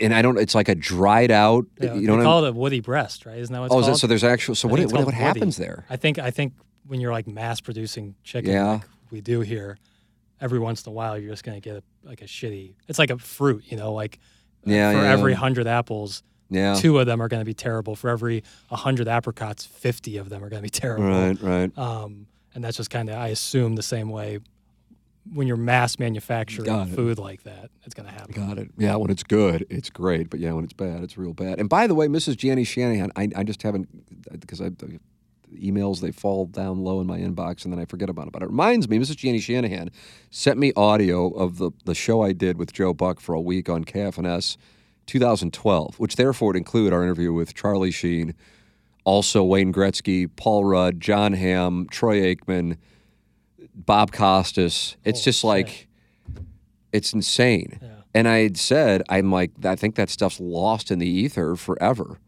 And I guess we've got it now. Hell so maybe that's that That's good goes skeleton in the ske- stuff. skeleton. Great yeah. skeleton stuff. We still got to put Tim McKernan show podcast stuff in the skeleton. Yeah, some of the old interviews. Yeah, but there's profanity, so that's the Yeah, situation. Listen and yeah, listen and That's and tough to get down. every fuck. I mean, I've some done looks it like it's going. Really? With uh, well, Plager didn't curse that much. Actually, I don't think he cursed at what all. about like when me and Patty Maroon are talking? I mean, that's just like yeah. every other word. Well, I had to cut the Plager one. It was for the day after. Oh, yeah, yeah, yeah, yeah. We played the entirety of your interview with him, and I don't think there was like any, if all, cursing. But we have to do our due diligence. Can't just put some out in the air without listening first.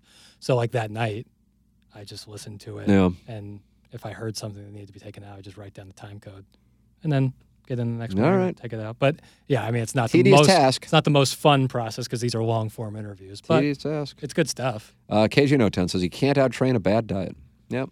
Yeah, that's. The I, but I, I, it's like one of those things. I don't. I never want to tell people what to do. I just I feel because I don't like when people tell me what to do. So therefore, I don't want to do it. So I don't want to. I mean, if people want to ask, I'm happy to tell them. But otherwise, it's just like, yeah, I I know what worked for me. I think it probably would work for a lot of people. But to each their own. It's like when I brought up, which I don't like to do, although you enjoyed the the chief story from my son yesterday. I don't like to bring up my kids uh, because, in part, because it's like everybody has them. I mean, most people do, and uh, everybody thinks they're the greatest, and I, I'm aware of that.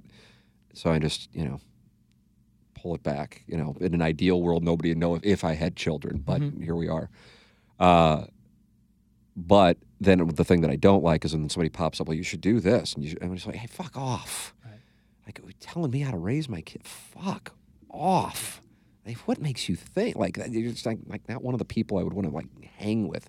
So that's the reason. So th- I'm conscious of that when it comes to something that is probably even more common hypersensitive issue, which is weight loss.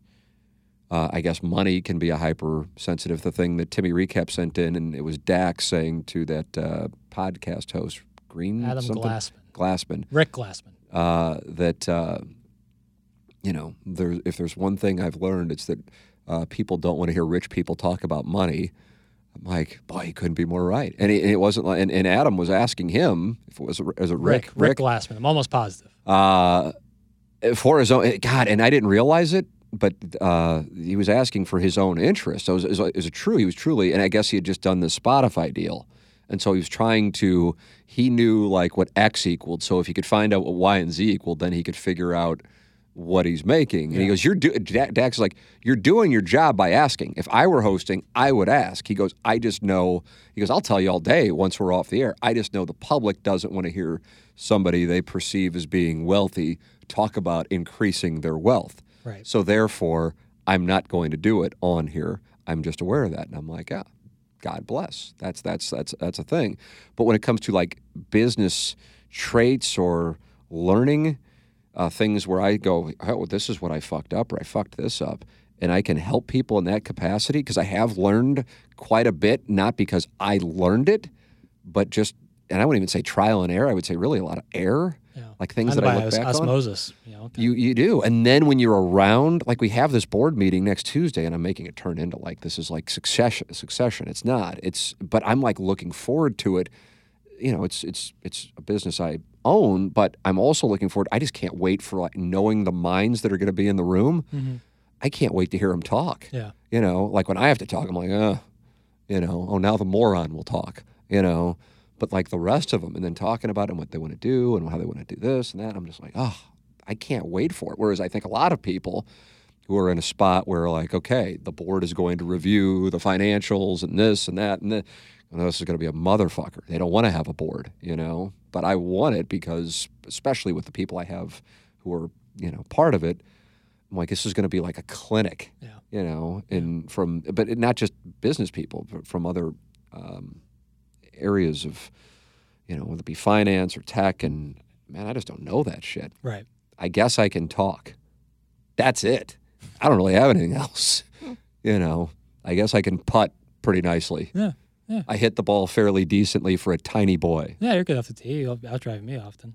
That's going to change though. It's coming. Tee, I don't and I know. want it to, I want it to come because you have passed me, not because I have regressed. You follow me on Oh, that? totally. Yeah, that's what my hope too. But I, I mean, I think we both hit the ball pretty far. It's that is I'm less concerned about. It's distance with the irons. Yeah, Chris One- Nagel didn't expect it. He couldn't have. Uh, one thing, just real briefly on the eating thing, is like what I noticed when I kind of changed up my diet this time last year Yeah, I mean you're living you're living proof right here. is like, don't like all of a sudden be like, all right, now I only eat healthy. Like that's not gonna. It's it's, not that's not sustainable. It's impossible. It's not sustainable. But even like when you start to make the change, like one thing at a time. Like if you're someone like me, like I have a sweet tooth. Like I like sugar, especially after dinner. That's like a thing I look forward to, whether it be ice cream or candy or something like that. And like you just replace that with like fruit, which has natural sugars. So feed that sugar addiction because that's what it is. Sugar is addictive. And it really helped me. Like ch- taking an apple or, you know, peach or banana or something like that and doing that, like it satiated that sugar. Satiated. Yeah, so kind of satiated that sugar Nice. addiction, like that craving I had. And uh, this is good. And a lot of water in there. And something I always talk about is, is you want foods with a lot of water in them to make you feel more full while eating less calories. I used to Jackson. Like I'd be like, I'm going to eat healthy, but then at night I am going to have dinner and just blow it all up after what I did for breakfast and lunch. Yeah. And then I would come home and I did this, and, I, and it was caffeinated too, caffeine diet coke, and then I would pour grenadine in it. Oh, God, just because it wasn't sweet enough. And then I look at these pictures, you know, we got this, you know, all, you know, whatever, Anna Marie, and it's already like, eh, you know, And then I'd be like, God, I didn't know, but nobody said anything. Right. Like I'm like, and again, I wasn't like fat, but it was like skinny fat. It's a lot in the face. You always Yeah, like- absolutely. That's where I. That's what I always saw. But it's just Me. like, God, what a fucking. And, I, and if anything, I kind of wish I would have read that book, the book that still led to me fucking up my shoulder, because that also talked about diet. So I want this stuff. But then there are some people, and I understand they just don't want to know. Like the ignorance is bliss. And if you're at peace with it, hey, God bless. Like I really don't give a shit. I'm bald, whatever. Can't do anything about it. I guess I can, but I don't care enough to do anything about it. Uh, and so, whatever. And so maybe somebody is heavy and just like, yeah, I don't know. This doesn't really bother me. So whatever. So God bless. That's what I'm saying. Yeah, yeah, You and so and a lot of it is too is like genetics. Like I just talked about, like how I love sugar, and that's like bad for you. It absolutely is. DK Metcalf, wide receiver for the Seahawks. Sure. You- Can if you- fly like the wind. Yeah, if you've ever seen a picture of that gentleman with his shirt off, you know that guy after his meal at night eats like four bags of candy. He talks about it. He's like, right. I eat Swedish fish, I eat lifesaver gummies all day long. His genetics worked out where that doesn't really affect him at this moment. Um, and he eats like crazy like that, and he looks like he does. You know, 6'4", 225 pounds. He's a monster. So a lot of it is like genetic. Some people Yeah, just are yeah. genetically more prone to put on weight, and that's just how it is, and it sucks. But there are little things you can do about it, and if you don't want to, fuck it. Who cares? Uh, in hindsight, I think I just had frozen shoulder along with a labrum, which could have been fixed with rehab. I was in a bad place prior to surgery, though. Couldn't raise my arms. My issue with the shoulder thing when it was bad was sleep. Couldn't sleep. Ooh, brutal. Tim, are you into WWE? Can't get a read on it. No.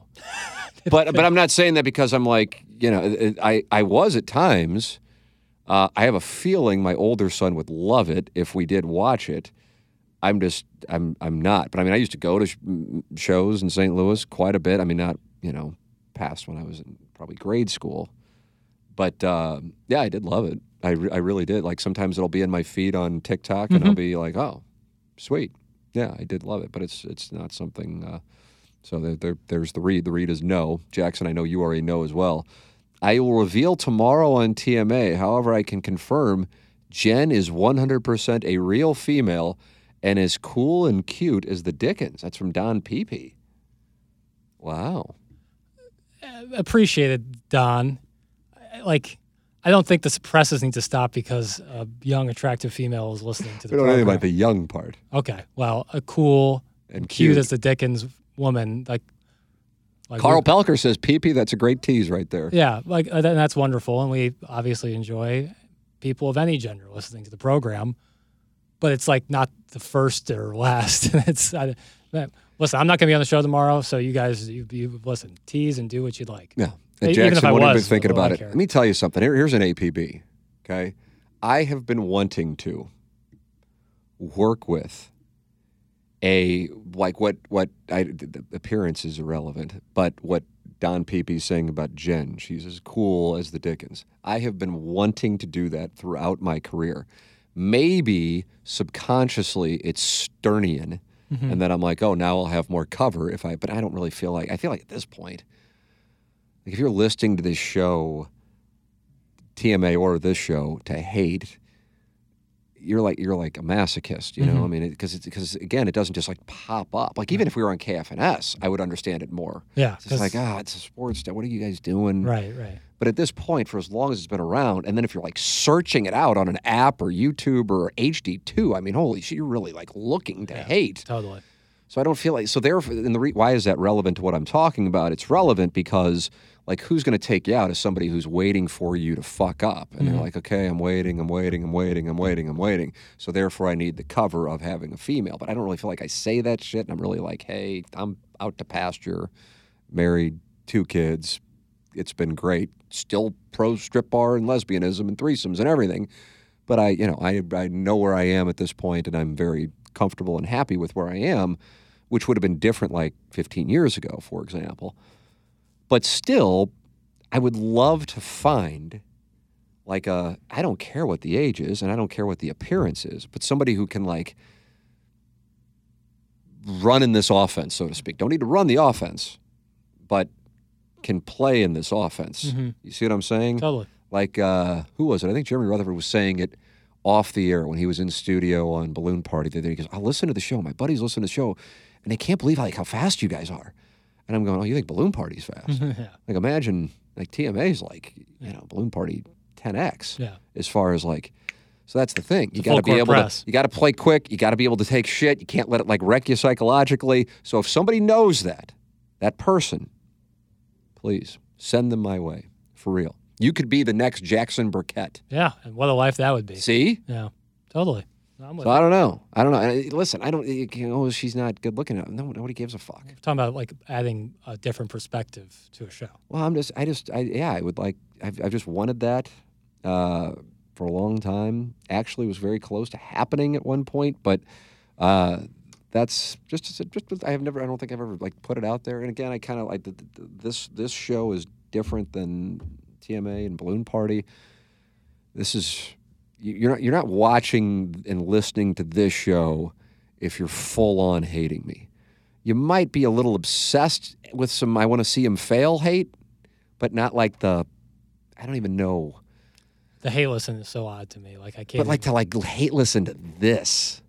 yeah, but I can kind of get the to- hate listen to TMA to an extent, and like the people who just can't wait for it to go away for whatever fucking reason. As I said to you maybe a week or two ago, whenever we decide, okay, that's enough on the balloon party thing. Yeah. uh, Well, they got fired. Right. You know, I mean, it's a it's a promise, and I guess maybe that would happen with the Tim, or not this with uh, with TMA. Uh huh. Got fired. Like like it's just the way it is. Like there's and it's just like okay. I've already lived through it with the television thing, and I'm like, you really think I got fired? Oh yeah. I mean, we kind of know you got fired. I'm like, but I didn't. Okay, we understand. You don't. want I'm like, I really didn't get fired. Like no bullshit. I really didn't get fired. Okay. Like I'm telling you, deep down, like if Doug had about a thousand dollars, and because we worked together, I think he would bet that I got fired. Like that's like kind of like the common, but that's four or five years into a television career, and nobody was really leaving TV to do radio at that time. Now nobody's really doing TV unless Mhm. you're, you know, been doing it for a long time and are older. So I just kind of accept that that's the deal. That you have people who want to see you fail. It, I, and in, in a way, as weird as it is, it's a good thing. Right. As kind of fucked up as that is the case, That's the truth. yeah. So I accept that. Um, but yeah, I would like to have, yeah, somebody, because on TMA for a number of years, you had, it was, it was when I was out and then Joe would run point, a lot of people would bitch. But it, it still, Joe knew how to run the show. So it was fine. And people just bitch because that's what goes on on the show and has gone on the show forever. It's part of the show. Fine. Um, and then Charlie became more active with the show. Charlie'd run point, be fine. And then Jennings, and be fine. Well, now we don't have uh, as deep of a bench. That's just the reality because KG in O Town is great, but KG in O Town isn't a guy who comes in and runs point. And then if you're running point, then something else is going to suffer. Mhm. See what I'm saying? Mhm. So it's like I want to help continue to cultivate Right. the program. Totally. You know what I mean? Well, it makes total sense. Because Doug and Iggy aren't going to be doing this. They're like, I don't know if I'm going to be doing it. I don't know how long I'm going to do it, but I can promise you, Doug and Iggy aren't going to be doing it 10 years from now. Right. And there's a good chance that Doug and Iggy aren't doing it five years from now. So if that's the case, then, you know, let's continue to, because Jay, because Jay was going to be here full time. I don't know if that how things would have played out now, knowing what I know with what wound up happening with the economy, advertising wise, for everything. This wasn't like a TMA thing or even a St. Louis thing. This was across the board in July, if that still would have happened. But that was the plan. I mm-hmm. can tell you that. And then once Jay passed away, it was the plan for KG and O Town. But having Jay in, you know, so oh, he's just great. And it's it's just not a oh he's dead, so now let's talk great thing. It's just We he were saying just- this when yeah. Absolutely. Well, I mean, Doug, you know, who never talks about the show. Have I told this or should I- Yeah, yeah. I have? Okay, so it's safe to say because I'm like, oh, fuck, edit this out. Oh shit, we're on YouTube. Yeah. Can't edit it No, out. you said it before. Okay. Doug said, uh, and this was, you know, and he said the shows because Doug never talks about the show. It doesn't. I, don't- I don't really unless I'm doing this. Uh, you know, the show, and it was just me and him sitting in a room, and sometimes we're just not talking, not because like we're mad. It's just like we're doing other shit, and we don't like feel all the time on Balloon Party.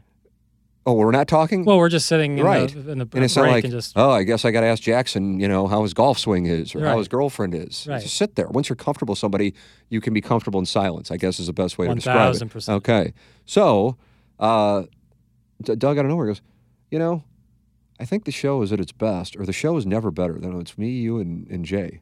And I go, look at this. Yeah, yeah. And because he hardly talks about things, it like carried so much weight, Yeah, totally. you know? Totally. And I'm like, huh. All right, noted. and we were back at the 920 studios. I remember, and I'm just like, all right, you know. And I mean, I, I'm like, yeah, I love when Jay is in.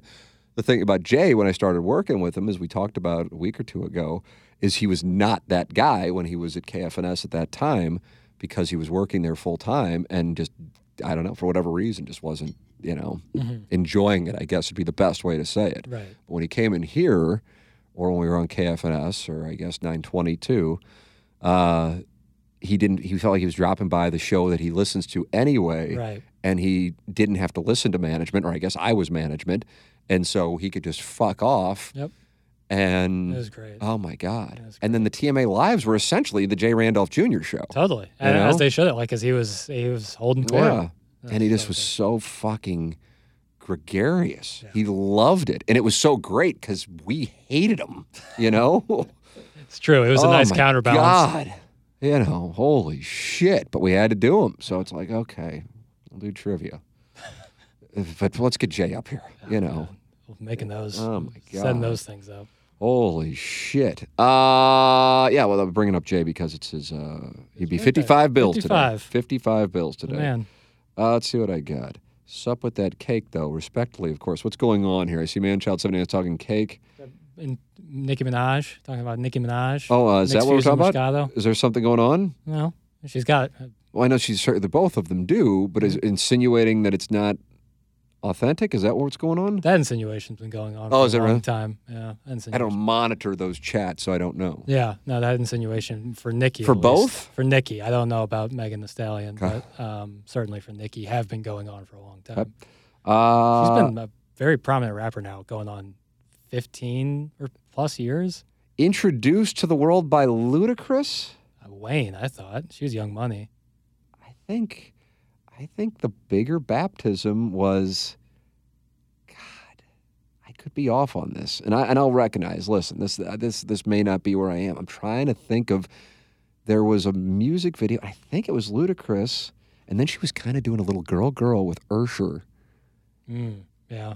and I think she does dig that, if I'm not mistaken. Yeah. But uh, which is great to hear, as you might imagine. I come down on that side of it. Was it my chick bad? My chick bad. and then but there were th- there were three females who came in in the video i feel like and so she was just like kind of in in my mind just kind of like one of like the you Right. know we're stopping by and we're going to show another music video girl but i think she she clearly had like you see and you're just like okay i don't know who the fuck that is but she we're going to see more of her and i had no idea who the hell she was so there's a possibility i don't know I'm getting. I'm reading here that she was discovered by Lil Wayne and then signed with Young Money. Um, that's what I'm seeing. i wish doug was here to tell me when my chick bad came out Right. Um, but that, I, I, always, I always thought of like her and Drake coming up at the same time with Young Money and Lil Wayne. Because I mean, if you go back to Ludacris, God, that's 2010. I would have thought it was further Yeah, back she's- than that. she's- oh, then she- she's definitely before that. She released her first mixtape in like 04, so. so she might have that might be the case, but I think Wayne discovered her first, as he was wont to do. Yeah, the old young young money. Yeah, Young Money, Cash Money. Mm. Those were good days. Uh, let's see. Uh, Nicki was introduced by Gucci Mane, then signed to Lil Wayne. That's Manchild 79. Mm. That makes sense. Gucci Mane's discovered a lot of artists, especially out of Atlanta, his hometown. Jackson, any opinion on Jeff Goodman going after the guy who made the Ed Cooley documentary? Yeah, I don't understand. I don't know what the situation is. Uh, so this guy made a Ed Cooley Providence documentary. It's like a nameless account on Twitter made this, and then apparently Jeff Goodman sent some really rough DMs to this person, like threatening him, and I think Goodman been let go from other outlet he was on. oh, is that right? I think he was an outsider, maybe. That sounds right. I can't. I've been trying to follow it, and I just don't understand it, so I don't know. I know Portnoy's got involved somehow. I don't know. I don't know. I, I wish I. I wish I knew more about it, um, but I don't. I don't. I, I, I wasn't even like I didn't read the line. Why is there an Ed Cooley documentary? I don't know. I really. I, I like I said. Like I wish I had Providence information. Georgetown. Yeah. Yep. I, I, I have no idea. I Did he do something? was. I I'm think not- it was like a Big East documentary. Okay. I think it was more about the Big East and Providence. And they hate him in Providence now. He just coached there for the first time since going to Georgetown this past weekend, right? Yep. replacing uh, Pat Ewing, who had a wonderful tenure as uh, the Hoyas Boy, coach. They were very patient. Well, I mean, the greatest player in their history. You know, like oh, so he was there from 2011 to 2023? Holy shit. Yeah, that sounds right. Yeah, he was there forever. Well, I mean, he gave him a great run. I don't know. I, you never know the coaches' exits. I- it can be. uh, It's almost like you, when you get when you're there for so long. It's like what's going to get you to leave, and you go to a Big East rival. It's- right. But then they got Kimmy, so seems like a win-win. And he's doing well. Doing great. Loved it, and I loved seeing that. I know. I love seeing that, and I, lo- I this is an anti-Dennis Gates comment. I was high on Kim English for that process. So was I. So was I. And I, I you know what made me the most like because I was already such a big fan, but when he because he had options after one, uh, one of his years coaching at Tennessee to maybe get a head coaching job, he's like, "No, I'm going to stay under Rick Barnes for another year, a great coach, and continue to learn." You can do that when you're in your 20s or early 30s. So yeah, exactly, and then and then take the job at George Mason, and then continue to ascend. And I think he'll ascend all the way to big power. Yeah, I wonder where he, I wonder where he's going to wind up. I hope I, I hope that Dennis Gates is very successful and also moves up, and then Kimmy could come to Missouri. That would be ideal situation for me. Um. All right. Uh, let's see what I got. Uh, Jock Hoare. This is like somebody who's just using a different name, I guess. Uh, because I've never seen Jock Hoare. What's the best St. Louis sports radio show of all time, other than TMG TMA? Well, I don't know if many people would say that it's TM, the Morning Grind, Morning After. You know what I mean? Right. Right. I don't even want to call it a sports radio show. I mean, I guess I don't know. There's no real way. that It's I, I hate genre. I, I, another take here. I don't like waffle fries, and I hate genres. Yeah, I just I just don't worry about categories. I don't really care. But whatever. I but, but I mean for the purpose of the question, Shanahan show on KSP. I don't know what that is. Brendan Shanahan show on KSP. If that's the case, Jack Clark's Flame Run, which lasted two weeks. Jack Clark was on KFNS for a while. He did like a show at 6 p.m. Oh man. Um, yeah, I know. Uh, I don't. I mean, to me, the answer is the. I mean, but nobody knows. Whoever provided the highest return on investment. Right. I mean, that's the answer. Right. Because there's no other way to keep score. That, because that's subjective. Yeah, because everything else is going to be subjective. totally. Because there are plenty of people who are certainly older and conservative, and I'm not saying like politically, but socially conservative, you know, who would never say TMA.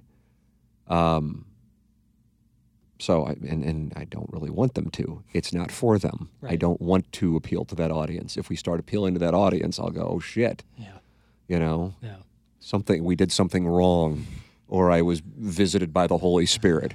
That's the only way that that can happen. I'd be really curious to be in the next morning after you get visited by the Holy Spirit, I would I would be surprised and you like come for a in variety and of reasons. scold me about the links I sent. get this filth off my laptop. Well, I, I, I, somehow morals have like gotten into like what you read and discuss, and that's really that's not my understanding of what morals are. no, it's what you do. It's it's like And it's like this act. this like 21st century American version of Christianity. It's just been like hijacked and like I studied this shit. I went to Catholic school and then Jesuit education. I'm like, I don't know what this shit is that we're talking about, but this isn't the Christianity that I learned. This is what the fuck, Yeah. you know? But whatever. Anyway, uh, it's not for them anyway. Right. Um, and I'm so grateful. I can't, I can't tell you because that's who I'm going to butt heads with.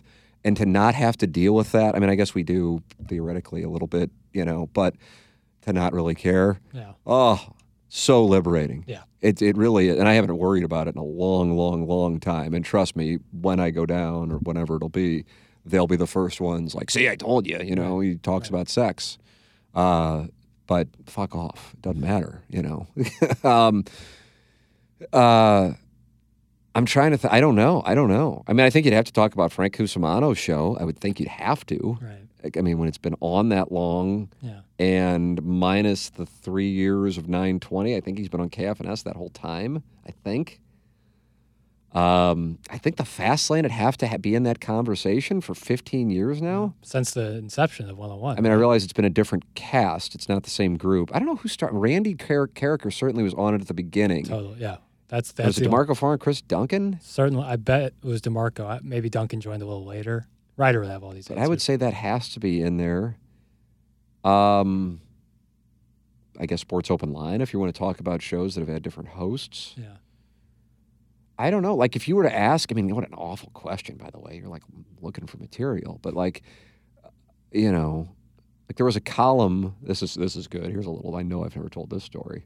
I don't know how the fuck I would arrive at telling this story. But a few years ago, Dan Caesar wrote. a this is so good. It's perfect. It's perfect for this audience too. Uh, he wrote a column, and I, it was just yet another column on KFNS. You know, it's like now that Zobrist owns it. I think he owns it anyway. Uh, and you know, you know, it, it, it's like it, it, therefore it isn't. You don't have what we used to have with weekly KFNS columns for whatever reason. Yeah. Coincidence. Thank you. Um, and obviously, we're here, and you know, uh, so like the gossip stuff has somehow gone away. What changed? Uh, that there was a column toward the tail end of that time period in which Dan Caesar wrote something along the lines of, you know, when it comes to, you know, the biggest name in the history of St. Louis sports talk radio, it's up for debate. And he listed a bunch of names and dead serious. I'm dead serious. I mean, I couldn't, as you can imagine, I couldn't fucking care any less. If we want to worry about anything, I'm all I'm worried about my my income Mhm. and ideally the group with whom I work. That's where I that's that's it. That's other other than that's like when I talked to my son. I'm like he was looking at something that was political that was on our television a couple nights ago, and I go, I don't know. I go, I'm worried about your mother and your brother and you, and I've been through, you know. This president and this president and this president, and when it gets down to it, for the most part, it doesn't really matter all that much. It's something a lot of people fill their time with arguing about. I wouldn't spend any time worrying about it because I remember I was watching a President Carter versus Reagan uh, debate. I mean, holy shit, I don't remember it. Yeah. But I remember that that's who was debating. It was 1980, and I, I was three. I mean, what the fuck? And I, and I guess I just liked the way Jimmy Carter looked for some reason. I go, Peanut farmer. I like, I like him. And my parents go, oh God. so I never with my kids. I don't go. Yeah, I know. Yeah, especially in the house I grew up in. But I'm just like, yeah. It, it, here's the deal. It ain't gonna matter, and don't say anything about either one of these guys to anybody. You know, you already experienced the fucking Chiefs thing. Imagine if you started espousing Donald Trump or Joe Biden takes. Yeah. Holy shit. So don't worry about it. It ain't gonna matter. You're gonna hear a lot about it. It's stupid, and this whole thing is stupid. That's what I would tell you. What was I talking about? Oh, uh, this column and it listed like the, the, the you know it's up for debate. Is it really? I mean, are people debating this like in a barber shop somewhere? Who's the best St. Louis? you know, in the darkest, darkest corners of the metropolitan area, like the seedy underbelly. That's where these conversations happen. Oh, Human Reddit threads. Um, oh, somebody said it was Rammer, Randy, and Demarco. Wow, nice. That's Kwame Voyukas the fourth, one of the most wonderful names in this. Um, they listed names. My name was included. Whatever, wonderful, huge moment for me. Yeah. Did you get a plaque? I, I did. Caesar Awards? the Caesar Awards. You probably win. That isn't a bad idea for Dan clicks. to do, actually.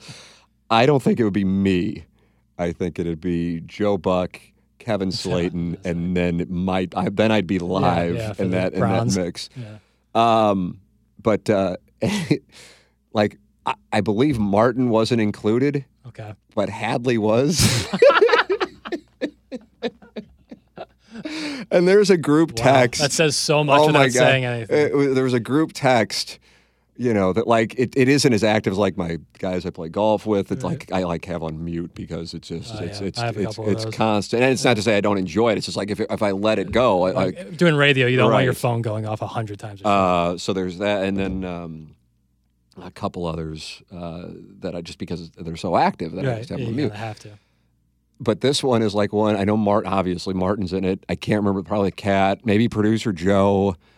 Frank might. I don't know. Uh, it's it's it's it's, it's amusing. It's usually Martin is the the instigator. Yeah, brings it up. and I think that's what it was. Uh, somebody needs to pull that column, and it's like, and it's got nothing to do with because, as I've said, the audience the audience was dead on on the Dan Marshall thing, which was made that whole process so peaceful. Mm-hmm. The audience was not dead on on what we went through in 2016 to 2021, and I don't know how or why that happened. All I know is that's the case, and that made it difficult because I'm like, hey. Over here, you're you're in the you're you're missing the, the obvious Yeah. You know, the fuck. And that's not to say that John Hadley himself would even say that he had a great run at running KFNS. I would imagine he would acknowledge it didn't go real well. I would imagine. I don't know. But whatever, neither here nor there. I'd like to also think that John Hadley himself would say, yeah, if you're listing like the five or 10 most prominent sports talk hosts in St. Louis radio history, you know, I'm kind of like, eh, I mean, I'm, I guess it's nice of you to say. I don't think too many people would say that about me. I've got like a, this little thing that has worked that's weird, but it's not really sports. So, but John, I think, would say, yeah, I probably don't belong. And then if you are like Martin Kilcoyne, to me anyway, you know, is one of the most talented people, and he's been around for a while. I don't know. So, like for that, to, for that, for that, for Martin not to be there and John to be in there, it was just like, oh Perfect God, storm. just let me just sit back and just read away. Popcorn gif. Popcorn gif. Martin Martin's email exchanges with Hadley, and then there was one meeting, and I think you weren't there. It always sucks that you weren't there. I mean, it's good for you, Right. But uh, was I mean, there was one email that was sent on Sunday, and I think it was Hadley and Dave Green going back and forth, and I can't even remember like. I think Hadley was bitching about sales, and the, and it just so happens that we had just set a sales record, and Dave made sure to let him know that. Would bet that'd be the first line. That'd be the subject line. But then I feel I feel like Martin got involved. And that's the thing. Martin was always like, "That's Martin Kilcoyne's music." like he wasn't involved, but then he'd get involved. And then there was a meeting, and it- you know we're in that little area. I know the audience doesn't know, but we're in the little area where the studios are now, and that's where the meeting was. And and it's like, let's get everything out right here. But the thing is, nobody really, few people. I mean, maybe like three people, like truly had a situation like maybe me, Doug, and Martin, me and Frank probably were in a spot where, you know, we weren't going to get, Yeah, you know, right. for for whatever reason, you mm-hmm. know, uh, we were safe. And but you also kind of you you run a juice squeeze analytic, and it's like it doesn't matter what you say, nothing's going to. Change. So you don't. Well, Martin doesn't fucking care. That, that juice squeeze. Doesn't matter. Fuck off. Say what I'm say. And so he like goes, I don't know, I don't even know what the hell he said, but he just like, I mean, I can't believe that. like it was essentially, it was like the Dukakis Bush skit on Saturday Night Live, where you know Dana Carvey's doing the George Bush impression. Not gonna do it. Thousand points a lot. Ah, Mr. President, you still have uh, 90 seconds left. Well, as I said, not going to do it. Thousand points a lie. Stay the course. Okay, Mr. Dukakis. And they cut to, jo- cut to Jon Lovitz, you know, uh, Uh, playing the role of Michael Dukakis. And he goes, I can't believe I'm losing to this guy. and that's essentially where I was. I'm just like, I I can't believe this is going on, but it's my life. And I've got, you know, 1,000, 1,102 days left. You're marking them on your bed- on your Yeah, bedside Yeah, table. exactly. I'm just like, in Shawshank. it is what it is. Yeah. Fuck, I don't know. I don't know what to say. Nobody'd ever believe it, but I've said that like for the last 15 years. So fuck, here's just that throw another three more on it. But Martin, Martin, I think was more like, you know, what the what is the what is this? you know, I mean, well, I can't believe that this is going on. I can't believe that, and that made it super entertaining. And so then it'd be like when when I was getting hazed as a pledge at the Sigma Chi House, which could be rough. But also sometimes guys would get off really good lines in the midst of like tearing somebody apart. Mm-hmm. And then if you were to break, Yeah, our voice crack or something. oh my God. Yeah, no, it's good stuff. Oh my God. Yeah. Like one time we were given an answer at like what's supposed to be the most sacred time Mm-hmm. or one of the most sacred times. It's nonsense. Uh, and I was like, I guess I was on the other side. I was on the active side. I don't know why I was participating, but I did it just to like kind of amuse myself because I knew I could get these pledges to to break. Right. But then I knew I'd be w- working with somebody who was taking it really seriously. So then it was like setting them up. I was doing the same shit I'm doing from seven to ten, getting the ball to Doug and letting him hit the shot when I was handling initiation week at the Sigma Chi House in Columbia, Missouri. And I got a guy who couldn't take this stuff more seriously. And I know if I just say one little thing, or the, the pledge, you know, who is on the verge of getting initiated, is going to giggle and it's going to send the guy I'm working with into a fucking. he- he's raging, and I'm sure he's so fucked up he doesn't even know his name. Yeah. But that's the sacred element of this stuff. Right. That's the key to it. And he gets up, he goes, That's piss poor! and he stands, he starts pissing in a cup. Jesus. Screaming while like I'm just smoking a dart. Oh my God. And then at that point now they're laughing and then it's making him even angry. I'm like, this is the greatest you're shit. probably Oh, I couldn't be happier with Yeah. it. Couldn't be this is also this is an excuse to get laid and do drugs while we fuck around and graduate from Mizzou and then either work at Enterprise or Edward Jones. That's essentially what we're doing here. And and it's reigned true 20 years later. Oh, my God. I can't take it seriously. tough. There's no brotherhood here. Everybody's fucking everybody. So, that was my form of entertainment. How that was relevant to what we were talking about, I have not the slightest idea. But if you were to ask the question of best sports star, I don't know. It's because it's so subjective. That- Who has made the most money? That'd be an interesting one. Um, who has brought in the most advertising revenue? That'd be an interesting one. And I would say the answer to that, that is your answer. That's how I view it Yeah. Yes. is the because because if you go say the best show, you get somebody who is like seriously like, well, it's obviously the morning after. I mean, twenty years, and you know, it's been on random places in order for it. And I mean, holy shit, it's that's the.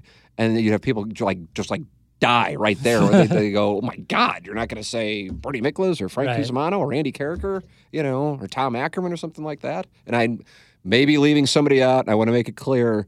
It's not intent. I don't know. I don't know. Sure. Like, Um, so it's because it's subjective. That's what I'm trying to say. I've I've gone. This has been like a major like. I no longer like because I'm into movies. People often say like, "Oh, what's your that's the five best movies of all time." I no I will, I refuse to do it. I thought I got you to do it like last week. I'll I'll give you my five favorite. Ah. I'll give you my five favorite. oh yeah, best is. But that's because that's the thing. Yes. So if you ask somebody their favorite show, and you asked them in 2024, we might wind up being live. Right. Right. But that and that's not and that is like But if you ask per- people's favorite host, I wouldn't win that. I don't think. I don't think so. Even though I'm kind of a necessary part of the thing, I don't know if I would. I would be people's like favorite because I'm not likable or relatable. but the reason why it works is because you have somebody running a show who doesn't really care. Meaning care what others like well, what the people are going to be like, oh, you shouldn't say that. Right, Crowd, because that that frees us up. Like if you have a if you have TMA with someone who isn't willing to bring up uh, like awkward slash uncomfortable shit, then you never have Doug Vaughn reactions. Right. Which is really like it's kind of the yeah. that's the whole that's like the Jim looking at the camera of the office. Like Right. you n- kind of need it, even though you might not realize how necessary it is key until you don't rhythm. have it. It's key of the rhythm. That's what I'm saying. It's key of the rhythm. Now I want to make it clear. It's not like we choreograph. I mean, Ooh, obviously we don't choreograph, but I'm, I'm, it's not like we're, there's even an awareness on this. Even though we did have the one meeting. This was at 1380 above the sex shop. This was great. And the cat always talked about how this guy had like a spaghetti stain on his shirt, and he came in to tell us every show needs a deer, a dork, and a dick. And we're just like, huh? He goes, and you guys got it. And it's like, So what like what was he like? He wasn't saying anything. So was who just- who was what? Think uh, play play the game. Who was Doug was the dork.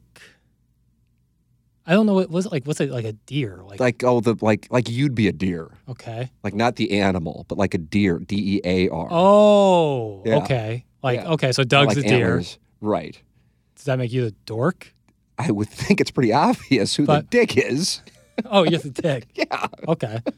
Okay. And then I'm certainly not the deer. We can we we can all agree on that. So I've heard you guys say that for the longest time. Oh, I swore on my life I thought it was D E E R. I was like, what the fuck is like what's the I, we probably thought that in the moment. I thought it was like a deer in the headlights. No, so that's why I went no. Doug. I mean, maybe like- I'm wrong. I don't know. He didn't like break down his spelling. He just we're just like okay, It's the worst formula I've ever heard, by the way. and it's just not. Well, yeah. I What if you, what if you have four people? You have people who get into consulting who don't really have, because it always gets back to money. It just it's, it is, and it's and, and I guess maybe it sucks that, that that's it, but that is it. The moment this show is costing more than it's bringing in will be the moment the show is over, and that's it. Meryl Streep, Devil Wears Prada. That's all. There's nothing else to talk about. Mm-hmm. That's it. And and and and and and, and so if you kind of know, like it's the moment I stop breathing, I'll be dead. You're just kind of like, okay, that's that's the air. The air is the dollars. So you can say, well, that's bullshit. You got fucked. That's fine. Then if you'd like to form a company and start advertising, then maybe you can do something about it. Otherwise, you can just bitch about what you miss and who you miss or you loved the show. Be my guest. If enough people did, there'd be enough advertising dollars and the person or the show would be around. That's the game. Complain all you want. I've actually done it. I've signed people's checks. That's my Don LaGreca. Is that the one who talks about having a fabulous head of hair? And Yeah, that's right. In the top 10 podcasts in the world. he is doing that as a bit, right? No way. But, well, I mean, I think it's all plays into the New York radio thing is like, I thought he was. I thought it was like. I thought that for sure was a. I think it probably was, but like I all I think like they're all of those guys outside of a few like whole persona is to be, you know, like, oh yeah, well this doesn't bother me, but let me do a five minute rant about how it does bother me. That's always the thing. Is like I don't really care, but like, and then go off on like a five minute tangent about how much you give a fuck. Seems to be the model up there, but hey, they probably make a ton of money, so Uh, some of them. some of them absolutely them. do. Some of yeah, I them. bet Michael Kay's like. Yeah. Like if you're on drive, I ti- bet Carton's killing it. if your drive time on WFAN or the ESPN station up there, either afternoon or morning drive, you're probably doing pretty well. Um, yeah, I, I don't know if I would operate. I don't know if I would operate in absolutes on that. I don't because again, if you say in St. Louis dollars, you go holy shit. Right. You say New York dollars, Yeah. Yeah. I mean, you might it be might be like yeah, you can, you can you can live in yeah, exactly. That's what I say. You can maybe live in Jersey. Yeah, you'd be you bridge probably live in a tunneling. man. Yeah, you're bridge and tunneling. That's but then exactly it, co- right. it costs money to like if you want to like drive to New York, and obviously you can get like the pass thing to get through some of the tolls and bridges and stuff. But it's like forty bucks to like get from like you know, like Hoboken or something to like across the river and get into Manhattan. Like it's it's expensive. Like forty bucks a day times that by how many days you work. It's insane. Much Yeah. less like when you're going out to lunch and it's like Totally. holy shit. It's like once you're in the city, it's like I might as well stay here for the rest of the day. I'm telling. That was my whole thing. I'm like, oh, well, if we're gonna move here, then let's live in Manhattan. Yeah. And then I remember when I called to say I'm not taking the job. You know, nobody ever showed me a place. I didn't know where we were going. We just got somebody to show us around. I go, oh my God, you got to like look in the suburbs. I'm like, how would I know? Right. I mean, I've I mean I've been here a few times, but I don't know my way around. Sure. You know. And then yeah, then Hoboken or like nobody who worked at SNY lived in Manhattan. I don't think I mean not nobody. most of the Knicks don't live in the city. Is that right? Well, they practice up in upstate, like in New York State proper. Like they don't practice in the city. Right. So it's like, why would I? Yeah. Drive Oh, I bet, yeah. Then I bet the, Giants city? and Jets don't because no they're way, over. They're no way. over in Secaucus. I bet think some is it do. I bet or it's, some. no, you- East yeah, Rutherford. East Rutherford. Yeah, there's a stop in Secaucus on your way there from uh, from Manhattan. So I don't know. I yeah, that, that, that that's that's a that's the thing. If you're if you want to like be making great money and live in New York City, you you, you kind of got to be in a spot of seven figures for the combined household. If you like really want to be like total, like yeah, because I have friends who live there and they're. And then, so in here, but- 2007, talking to my buddies who were from St. Louis but lived in Jersey, and there were a few who lived in Manhattan. They worked at MTV and have gone on to direct some Super Bowl commercials. So they've done yeah. well for themselves. Uh, but the guy, there's like, yeah, you got to, it's got to be minimum half a million if you're going to be living in the city. I mean, man, I got to be making half a million to live in downtown St. Louis. Like you could probably own a section of. You could maybe buy. That building. Yeah, It's yeah. been going through the one that Santa uh, sits on. That's correct. Where he sits for the Polar Express, which I witnessed yet again. All right, Jackson, that's going to do it. That's it. You're gone. You sure? I'm, I mean, I got I'm trying to meet with Tommy, okay. and If then you I'm looking shit. at something, and I got to remember what time I'm doing it as. Oh, two. Fuck. Um. Yeah. So yeah, All right, cool by me, baby. you want to if you want to stay in here, like bring a guest in. Yeah. Okay. Off you go to Scottsdale, Arizona. Nonstop flight too, of course. Why wouldn't it be? It wasn't supposed to be. What a deal! It was like during like, and want to brag here, but Oh, uh, boy. Southwest had like a fifty percent off sale. Wow. Like in Here we go. mid September, late October, early October, and uh, yeah, got snagged a hundred dollar flight, hundred bucks, and it was originally had a connector in Dallas, but that got canceled. So a hundred dollar one way flight Wow. to Phoenix. Bill, That's Bill, like Bill. yeah, God the bless. way home was not bad either. So I got really lucky there. Uh, well, enjoy it. It's a glorious place to go. You will see some of the finest ass you'll ever see in your life. And but I know you're a man in love, so it's not. It's not. You're not even gonna be. But God, wow! I remember. I had no idea. Like, what is this? Scottsdale? Holy shit! Right. Well, probably wasn't as prevalent when you were like around my age, right? Like it's grown and. and- Well, I mean, that's the, I was exactly your age when I was there. yeah, yeah. So like, but like, were people like going to Scottsdale often when you were my age? Didn't I mean that's where we went to drink, Yeah. but I didn't know like what Or it like is now. The no, general people- Phoenix area? like nobody says they're going to Phoenix. They say they're going to Scottsdale now. right, right, You know, right. And that wasn't the case. No, before. not at all. I'd like I'm like, where are we going? I remember driving by Sun Devil Stadium to go wherever we were going because we were staying downtown because Mm-hmm. the Cardinals were playing at the Diamondbacks ballpark, which is downtown. When the when Missouri played in the final for on their way, hopefully to the final four in 2009, it was in Glendale, totally opposite part of the area. I mean, I don't know how far, but God, it strikes me as being the complete opposite side of Phoenix. Phoenix is just monstrous Yeah, as the far as the square metro mileage goes. Enjoy yourself. Thank you, man. Man in love. We'll see you again on Monday. Uh, QFTA may return tomorrow. I don't know. But either way, we're in the books every day of the month. We did it. They can't, take that. They can't take it away. They, can, can try. try. to. Jenks, Coke, Snort. Thank you to Longo Biggs, studio sponsor. Thank you to online at longobigs.com. Thank you to James Carlton, Carlton State Farm Insurance Agency, online at carltoninsurance.net. Thank you to Mungenast, St. Louis Acura, Mungenast, Burkhardt, Alton Toyota, St. Louis Acura.com, altontoyota.com.